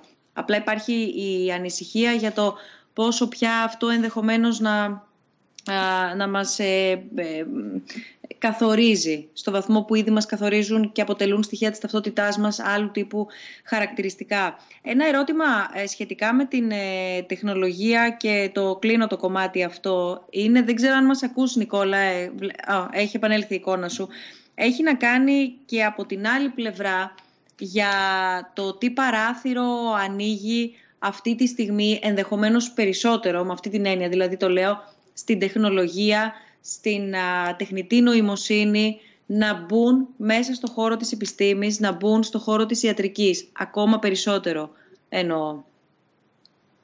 Μπορείς να ξαναπείς την ερώτηση, σε παρακαλώ, Άννα. Δηλαδή, ρωτάς άμα οι επιστήμονες θα έχουν θα, θα, θα, θα έχουμε περισσότερο σεβασμό για τους επιστήμονες, τώρα ρωτάς. Ρωτάω, επειδή τόση ώρα συζητάμε για τους πιθανούς κινδύνους της τεχνολογίας στη ζωή μας, στην καθημερινότητά μας, ρωτάω από την άλλη αν υπάρχει και κάτι που θα αλλάξει ως προς το καλύτερο με το πόσο ακόμα περισσότερο θα διεισδύσει η τεχνολογία, η τεχνητή νοημοσύνη στο χώρο της επιστήμης και της ιατρικής. Αν θα επιταχυνθεί δηλαδή το πόσο συνεργάζονται οι επιστημονικές κοινότητες, οι γιατροί με, με, με ε, τους υπόλοιπους επιστήμονες ως το κομμάτι της τεχνολογίας, να ενσωματωθεί ακόμα περισσότερο δηλαδή. Ε, ε δεν ξέρω, δεν είμαι 100% σίγουρος ότι σε κατάλαβα πάλι, αλλά νομίζω ε, μπορώ να, μπορώ να ε, προτείνω ότι οι Φερρυπίν στην Κίνα, όταν αντιμετωπίζανε τον ιό εκεί, ε, καταφέρανε να, να, να μεταβάλουν 50% από τη ιατρική τους online. Δηλαδή, πολλά πράγματα ξαφνικά πήραν χαμπάρι. Δεν είναι ανάγκη ο ασθενής να έρθει στο νοσοκομείο ή να δει τον γιατρό ε, προσωπικά. Μπορούσε ε, απλώς να γίνει αυτή η επαφή online. Και το κάνανε βέβαια εις ανάγκη. Το κάνανε επειδή δεν, οι γιατροί που τους χρειαζόντουσαν και τους νοσοκόμες να φροντίζουν αυτοί που ήταν σοβαρά άρρωστοι. Εγώ νομίζω ότι ο πληθυσμός, όταν πάρει χαμπάρι ότι πολλά τα πράγματα που κάναμε ήταν έτσι παράλογα, δεν υπήρχε λόγος πράγματι, διότι τα εγκαταλείψαμε όταν υπήρχε ο ιός, γιατί να επανέλθουμε τώρα και στο, και στο μέλλον να επιστρέψουμε σε αυτές τις ηλικιότητες; Μπορούμε να τις αφήσουμε ε, ε, ε, πίσω. Άμα ρώτησες αυτό, εγώ νομίζω ότι πολλά πράγματα θα είναι έτσι. Ότι πολλές αλλαγές λεπτομεριακές στην, στην κοινωνία μας θα προσέξουν οι άνθρωποι ότι δεν υπήρχαν λόγους. Ορισμένα πράγματα μπορούν να αλλάξουν αντιθέτως. Να σου πω ένα παράδειγμα. Δεν ξέρω αν θυμόσαστε, αλλά πριν από 20 χρόνια ή 30 χρόνια, εσείς ίσως δεν θυμόσαστε εσείς οι, εσείς οι νεαροί, η, η, ήταν συνηθισμένο όταν πήγαινε στο, στο βενζινάδικο να μην έβαζες εσύ τη βενζίνη στο αμάξι σου. Ήταν ένας υπάλληλος που έβαζε βενζίνη στο αμάξι σου. Και ε, το εγκαταλείψαμε αυτό. Το θεωρήσαμε παράλογο. Δεν υπάρχει λόγος να υπάρχει ένας υπάλληλος να βάζει βενζίνη. Είναι, είναι economically inefficient. Δηλαδή δεν υπάρχει λόγος να πληρώνουμε αυτό τον υπάλληλο και το καταλήξαμε. Ε, τώρα όμως μπορούμε να θεωρήσουμε ότι αντιθέτως. Καλύτερα να υπάρχει ένας υπάλληλος με γάντια, ο οποίος βάζει βενζίνη σε όλα τα αμάξια, παρόλα τι να βγαίνουμε όλοι εμάς, ένας μετά από τον άλλον με τα χέρια μας, να μεταδίδουμε το ιό εκεί στο βενζινάδικο. Οπότε υπάρχουν ορισμένα πράγματα που τα είχαμε εγκαταλείψει στο παρελθόν, τα οποία να επανέλθουμε και άλλα πράγματα τα οποία θα εγκαταλείψουμε. Αυτές τις λεπτομέρειες στην κοινωνία μας.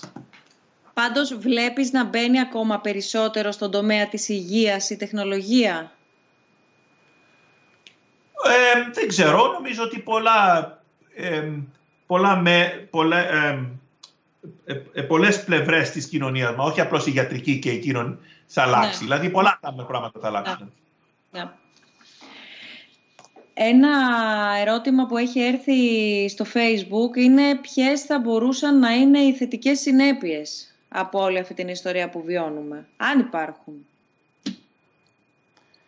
Για μένα υπάρχουν κατά βάση θετικές συνέπειες από τη στιγμή που εξαλειφθεί ο κίνδυνος, πάντα μιλάμε. Δηλαδή μιλάμε για ένα εύλογο χρονικό διάστημα μετά από τώρα και είναι όπως ε, προανέφερα, έστω και όχι λεπτομερώς, έστω και επιφανειακά κάπως, η επανεκτίμηση των πραγμάτων. Δηλαδή πράγματα που είχαν πάρει δεδομένα και την αξία τους τη θεωρούσαμε μάλλον χαμηλή, έναντι άλλων πραγμάτων, όπου η αξία που τους είχαμε δώσει ήταν φοβερά υψηλή, όπως είναι η απομόνωση, όπως είναι το individuality γενικότερα, ας πούμε, η ιδιωτικότητα επίσης.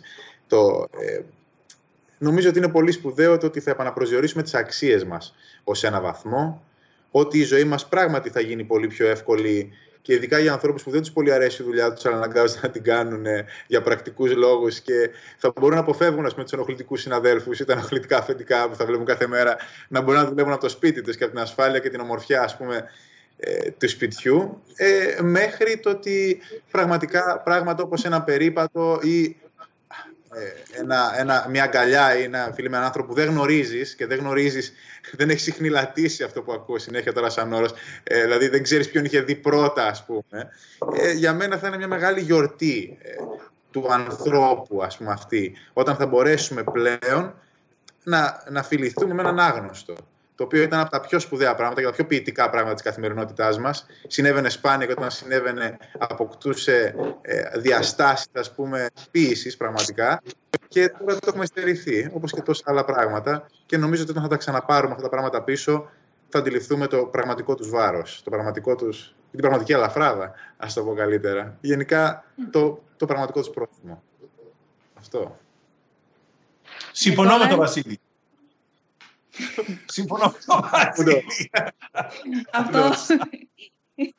και, και να μην έλεγα ξεκινώντας ότι, ότι θέλουν, να θέλουν να διαφωνούν, θέλουν να εκδηλώνονται οι διαφωνίες. Όχι θέλω να προκαλούνται, θέλω άφοβα να εκδηλώνονται έτσι. να μην...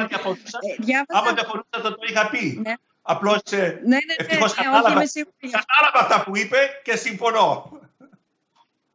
Εγώ, ε, επειδή έχω αναφερθεί πολλές φορές στο, στο βιβλίο, ε, Νικόλα, και επειδή ε, στην αρχή έκανα και την ε, διευκρίνηση για, για την ταινία μικρού μήκους του, του Βασίλη, ε, και ενώ τη διευκρίνηση που έκανε εκείνος και εγώ παρακολούθησα μια ομιλία του αναφορικά με το ότι τον απασχολεί ευρύτερα η ανθρώπινη απόσταση. Θέλω να, να δείξουμε το βιβλίο και το τρέιλερ αντίστοιχα, το βιβλίο του Νικόλαου Χριστάκη και το τρέιλερ της ταινίας του Βασίλη και Κάτου όταν είμαστε έτοιμοι για να ε, έχετε υπόψη σας γιατί μιλάμε.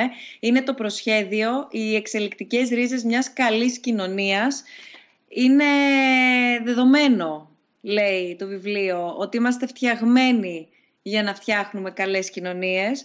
Προς το παρόν έχω κρατήσει πολλές σημειώσεις και θέλω να το διαβάσω ολόκληρο. Με έχει πάρα πολύ τριγκάρει και όχι εμένα, ολόκληρο το, τον κόσμο. Έχει ε, πάει πάρα πολύ καλά το συγκεκριμένο βιβλίο και αυτό νομίζω ότι δείχνει και ότι μας απασχολεί το αν και το πώς μπορούμε να φτιάξουμε μια καλή κοινωνία, ακόμα και η πορεία του, του βιβλίου. Και να δούμε αν, αν είναι εφικτό, παρακαλώ πολύ, το τρέιλερ της ταινίας μικρού μήκους του, του Βασίλη, γιατί θέλω μέσα μετά να σε ρωτήσω, Βασίλη, κατά πόσο σε επηρεάζει αυτή η εποχή, είτε για την ταινία πάνω στην οποία δουλεύεις, είτε αν σου έχει γεννήσει κάτι καινούριο και σε έχει εμπνεύσει για κάτι καινούριο ή όχι αυτή η περίοδος. Αν μπορούμε να δούμε το, το τρέιλερ, το τρέιλερ της, της ταινίας.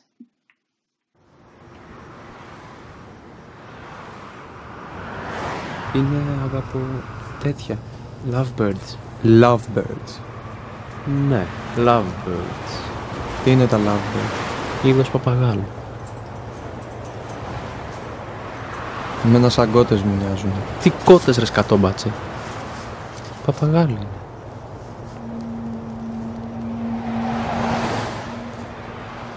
Πώς. 22.50.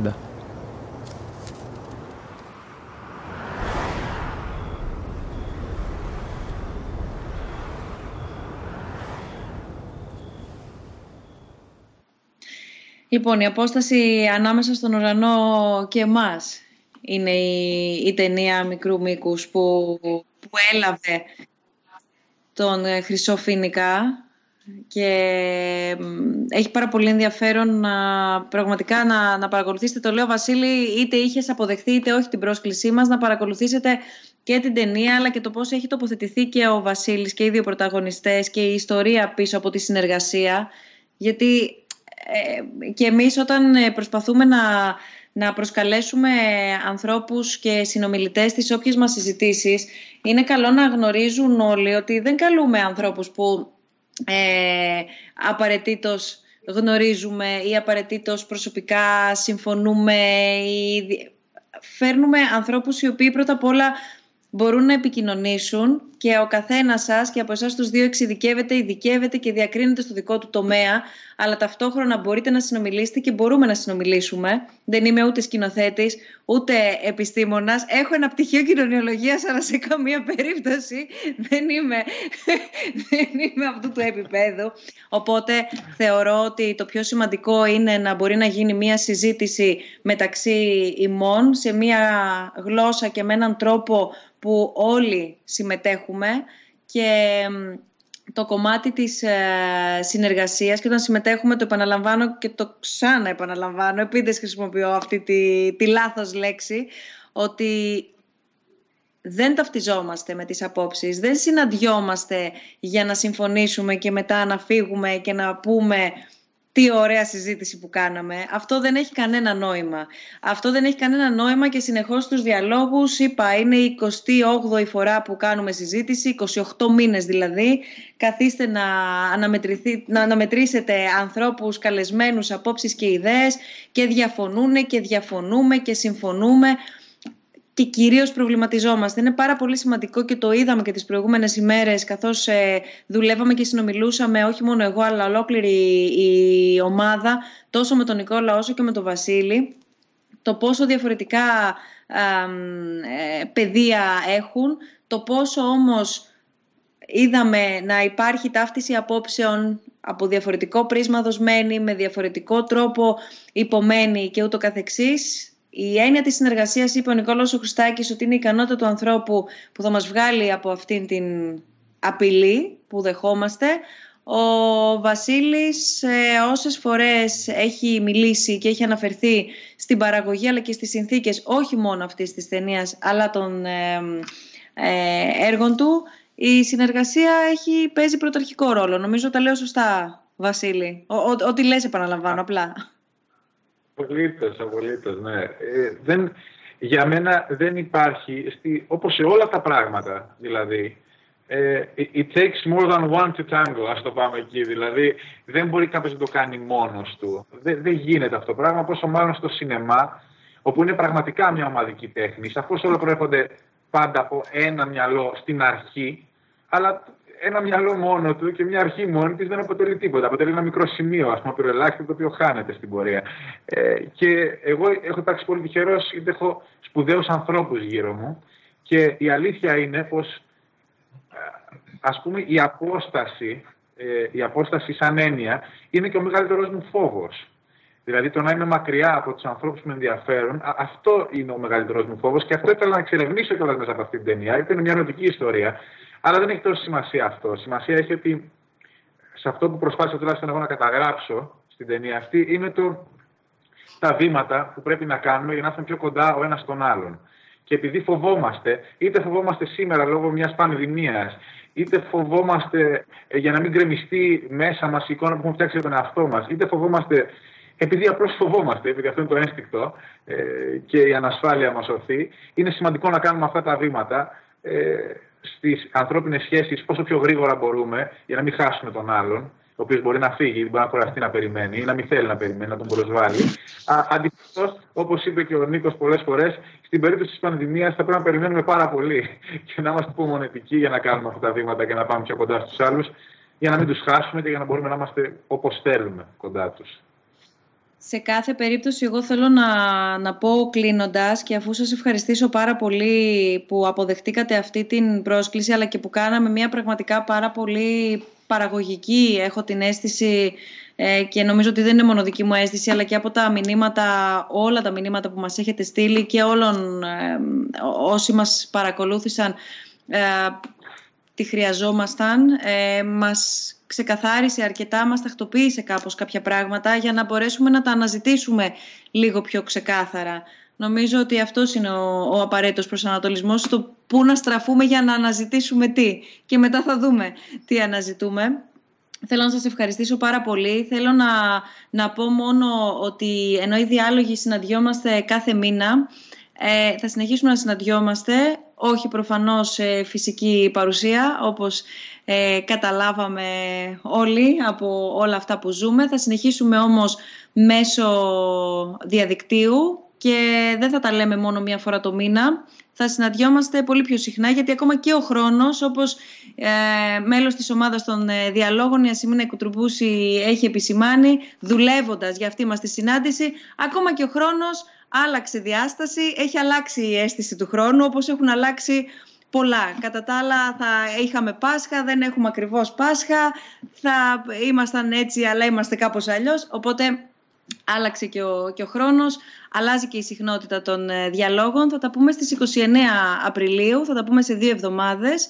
Σε συνέχεια των όσων συζητήσαμε μαζί με τον Βασίλη και τον Νικόλαο, δηλαδή αυτό που μας απασχολεί όλους, η μετάβαση από το μέσα στο έξω, μια πολύ βασική γέφυρα και ένας πολύ βασικός θεμελιώδης πυλώνας είναι η ποιότητα της ενημέρωσης που έχουμε όταν είμαστε μέσα για το τι συμβαίνει εκεί έξω. Είναι το infodemic, αν θα μπορούσαμε έτσι πιο δημοσιογραφικά, ας μου επιτραπεί τώρα, ο, ο όρος αυτός που θα χρησιμοποιήσω, που είναι και η θεματική που θα μας απασχολήσει την επόμενη φορά. Προφανώς οι συζητήσεις μας έχουν να κάνουν με όλα όσα παρακολουθούμε και ζούμε γύρω από τον κορονοϊό. Την είπα αυτή τη λέξη μόνο κλείνοντας. Οπότε οι διάλογοι είναι εδώ. Συνεχίζουμε να υποβάλουμε τα ερωτήματά μας, τα ερωτήματα όλων μας και κυρίως τα δικά σας, μαζί με ανθρώπους που συνομιλούμε για αυτή τη νέα εποχή, η οποία έχει ήδη ξεκινήσει.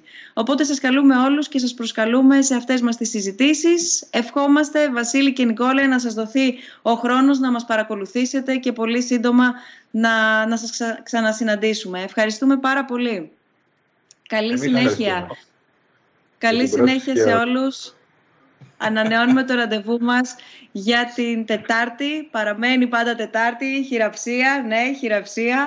Παραμένει η συνάντησή μας Τετάρτη στις 6.30 το απόγευμα, 29 Απριλίου. Καλή συνέχεια και καλή δύναμη σε όλους. Γεια σας.